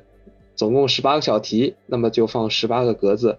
当你整道题这一个棋盘全部正确的填完之后，其实这一点是我非常佩服李同学技术的一个地方，就是一旦全部正确，它直接是能跳转到我们的结算画面。对，这个好酷啊！李同学，这个事情你实现起来花了多久啊？整个这道题，这个东西我忘了，是夏天做的，对，对你来说又是很快，没多久就弄完了。我我没有印象了，这个东西哦，这个这个东西好像当时是解决依赖问题上花了一点时间，用了一个非常奇怪的一个 npm 的一个 package，然后他自己声明的那个依赖很奇怪，对，就是这上面折腾一些，但是这个东西其实挺好做的吧，不会比我们学校那个就是软件工程那个软件工程的课那个第一个小作业难。然后，但是 好麻烦的一个事情是，似乎这个东西是遇到一些就是浏览器兼容性的问题了，就是据说在有的浏览器上是是会出现问题，但我在我自己本地我试不出来的，所以就。啊，对对对，就是你如果是用部分的这个浏览器做的话，其实是跳不出那个结算画面的，所以你可能不知道自己有的好像是它计算上也会出现问题吧，就是判断答案真实性好像好像也会有点问题，但是总归是，就是我自己试的几个主流浏览器是没有问题的，但可能是一些奇奇怪怪的浏览器的版本的问题。啊，我当时通关了之后，我是看到那个龙之灰记弹出来了，然后我就通关了嘛，然后我那个与一个工作人员进行沟通，然后。他说好像有一个什么完赛群让我加一下，然后我就让我发我群号，然后后来我才意识到好像还有一个叫完赛页面的东西。然后我因为是那个我们小队另外两个人他们就摆烂了嘛，然后我们队就我一个人，所以就是也没有人跟我说有完赛界面这个东西，然后就进行了一番交流了之后，最后他把那个网址发给我了，最后才去完善页面。我和大家先说一下这道题的答案，这道题答案其实凑的这个词也挺好的，就是是想到今年是十周年的关系嘛，用的这个 Our Huge Anniversary，果然是啊。这次的结算页面也是有史以来最复杂的，因为以前的话通常就是微信上推一张图，推一点文字嘛。这一次的话是很完整的一个剧情，就是说随着最后一枚棋子被摆放在正确的位置，忽然之间所有的魔法石都开始绽放出彩色的光芒，一轮比地球上大了许多的月亮随之升起，将整个万龙之间照得透亮。这其实也是暗示，就是今年的这个龙之岛其实根本不在地球上嘛，它是在一个想象的世界。还有，你注意到夜空中有一黄一蓝两颗星星的亮度正在迅速增加，并且逐渐散发出彩虹般的光芒。这个其实我埋了一个小彩蛋，就是大家可能知道我的微信昵称叫撵到增七嘛，其实可以看一下，就是说撵到增七的这颗星长什么样。这个是一个剧情上的一个小彩蛋，我也没跟出题组的朋友说过。这个地方其实暗示的是这个撵到增七，后面你会发现原来不是星星，是应龙和蛟龙正在向万龙之巅飞来。当然，蛟龙和应龙在剧情当中设定的颜色，包括这次的配图当中用的也是一个蓝一个黄嘛。然后你注意到蛟龙怎么也长出了翅膀。后面就有一段对话，就是说不要惊讶，其实无论是应龙还是蛟龙，都是我们在人间的代号。需要的时候，我们龙族可以幻化成任何形态。而你现在所见到的，就是当万龙之巅的封印被解开之后，我们的终极形态——飞龙在天。应龙说，这个其实也是暗扣今年的主题嘛。然后包括像原样今年的这个龙年讲龙当中，也是不断的强调，就是龙本身是一个变化着的这个形象。大家可以根据我们自己的这个想象去描绘你心目当中的龙。当然，也有人 说出了关键，就是。因为这次的这个美术图都是 AI 出的嘛，我很难让一条龙长翅膀，一条龙不长翅膀，所以最后就圆了这样子的一个故事啊。当然，我觉得也挺好的，就是说，呃，包括今年其实有一个争议，就是我们在剧情当中所有使用到的那个中国龙都是用 L O O N G 嘛，明显是和 Dragon 做一个区分。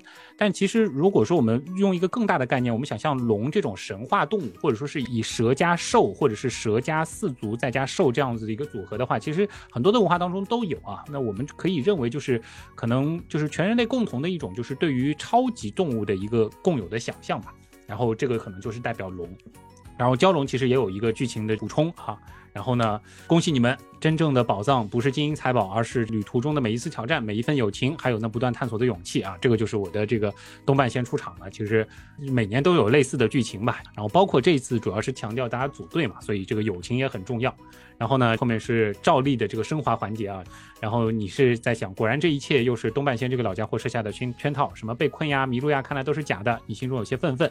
可忽然之间，万龙之巅上的空气似乎凝固了，然后所有的声音都消失了。那刹那间，整个天空又亮起了璀璨的烟花。守护岛屿每一座壮丽建筑的龙子们也纷纷现身，为我们的这个庆典增添了无与伦比的奇观。那接着呢，应龙和蛟龙一同施法，将一幅壮丽的龙族画卷展开在天空。画卷上记录了你的旅程，每一次挑战，每一次胜利，以及你和伙伴之间的深厚友谊。然后呢，就给了一个护符啊，这个护符呢，我也和大家说一下，就这张图，我这次呢可能是会做成明信片，然后给就是第三阶段所有的这个这个通关者。然后呢，到时候我也会把它寄给各位，当然也包括我们这次的所有的这个出题组的这个成员啊。那么，呃，请收下这张龙之护符，呃，这将赋予你们在龙之岛的范围内上天入海、自由探索的法力，呃，也希望你们永远都能够长存好奇心，携手继续探索。所有的龙族齐声说道。这句话呢，如同一颗种子，在每个人心中播下。龙之岛的故事或许已经告一段落，但你们的故事才刚刚开始。在未知的道路上，让我们携手前行，继续书写属于我们自己的传奇啊！这个剧情就结束了，然后后面就是策划组名单。那后面呢，就是让大家来兑奖的一些信息的这个收集。然后后面呢，还有一个完赛 QQ 群，以及就是让大家填一个赛后的调查问卷啊。这就是我们这次的整个剧情。那么这次的图片其实都挺漂亮的，大家听了我们的节目啊，也可以走一走这个流程啊。未必要解完所有的题，其实有一些题解开，加上你现在这个听到节目的时候，你的积分其实已经非常多了啊。这个应该是可以比较快的看到这个结算的画面的啊。这里还有一个小彩蛋是吧？就是 Final Meta，就是万龙之巅这道题解开之后，应该是会获得非常多的龙币是吧？我忘了，应该是八百八十八万八千八百八十八，比这九十万还要多。并且在完赛页面的那个龙之护符，如果你拿鼠标去悬停的话，你会看到一行，就是说岛上的龙子们给你的龙之护符，括号价值八八八八八八八龙币。这个彩蛋我看到了，这后面加的好有意思啊！龙龙们给你们的龙之护符，祝你龙年大吉，心想事成，幸福安康，价值一长串的这个龙币。啊，所以今年这个网页真的是我觉得做的很精彩啊，这个值得保留一段时间让大家去感受感受。有有多少朋友发现这些彩蛋呢？说实话，我是八点钟左右的时候刚刚把这个万龙之巅把它走通，然后整理一下东西，也就八点半了，也就开始录这个，我根本没注意到后面这些，包括尾声的那些文字，我也没注意到。哦，所以你最开始说就是感觉剧情缺了点什么，是吧？对，其实剧情上是闭环了，对吧？啊，是的，我发现了，但是我当时解出来题太开心了，然后我就去跟我的父母进行一个分享，然后就没有仔细看这个结算画面，是吧？对，就是我第一天除夕那天晚上，我做到一点多，一道题都没做出来，我当时打算放弃了。然后我就跟工作人员开始聊天，好几个工作人员都进对我进行了强大的鼓励，并且他们告诉我，好像会用工具已经超过了百分之九十五的队伍，给我带来了极大的信心。然后在工作人员的鼓励之下，我虽然最后竟然做完了，还取得比较不错的成绩。今年是我第一年参加这个闯关嘛，而且比较逆天的是，我的两个队友都早早的摆烂了，我竟然还能取得这个成绩，真的各位工作人员功不可没，谢谢大家。哇！鼓掌鼓掌鼓掌！这个我放在开头。鼓掌鼓掌鼓掌！我开始还是还紧张，别别工作人员给你什么提供了线索之类的，我想这个是可以播的嘛？那现在放心了啊，这个这个非常好非常好。那龙年新春闯关的试卷分析。原来是这样，原来是这样，原来是这样，原来是这样，原来是这，原来是这样，原来是这样，原来是这样，原来是这样，原来是这个样。子啊，原来是这个样子，就是这样。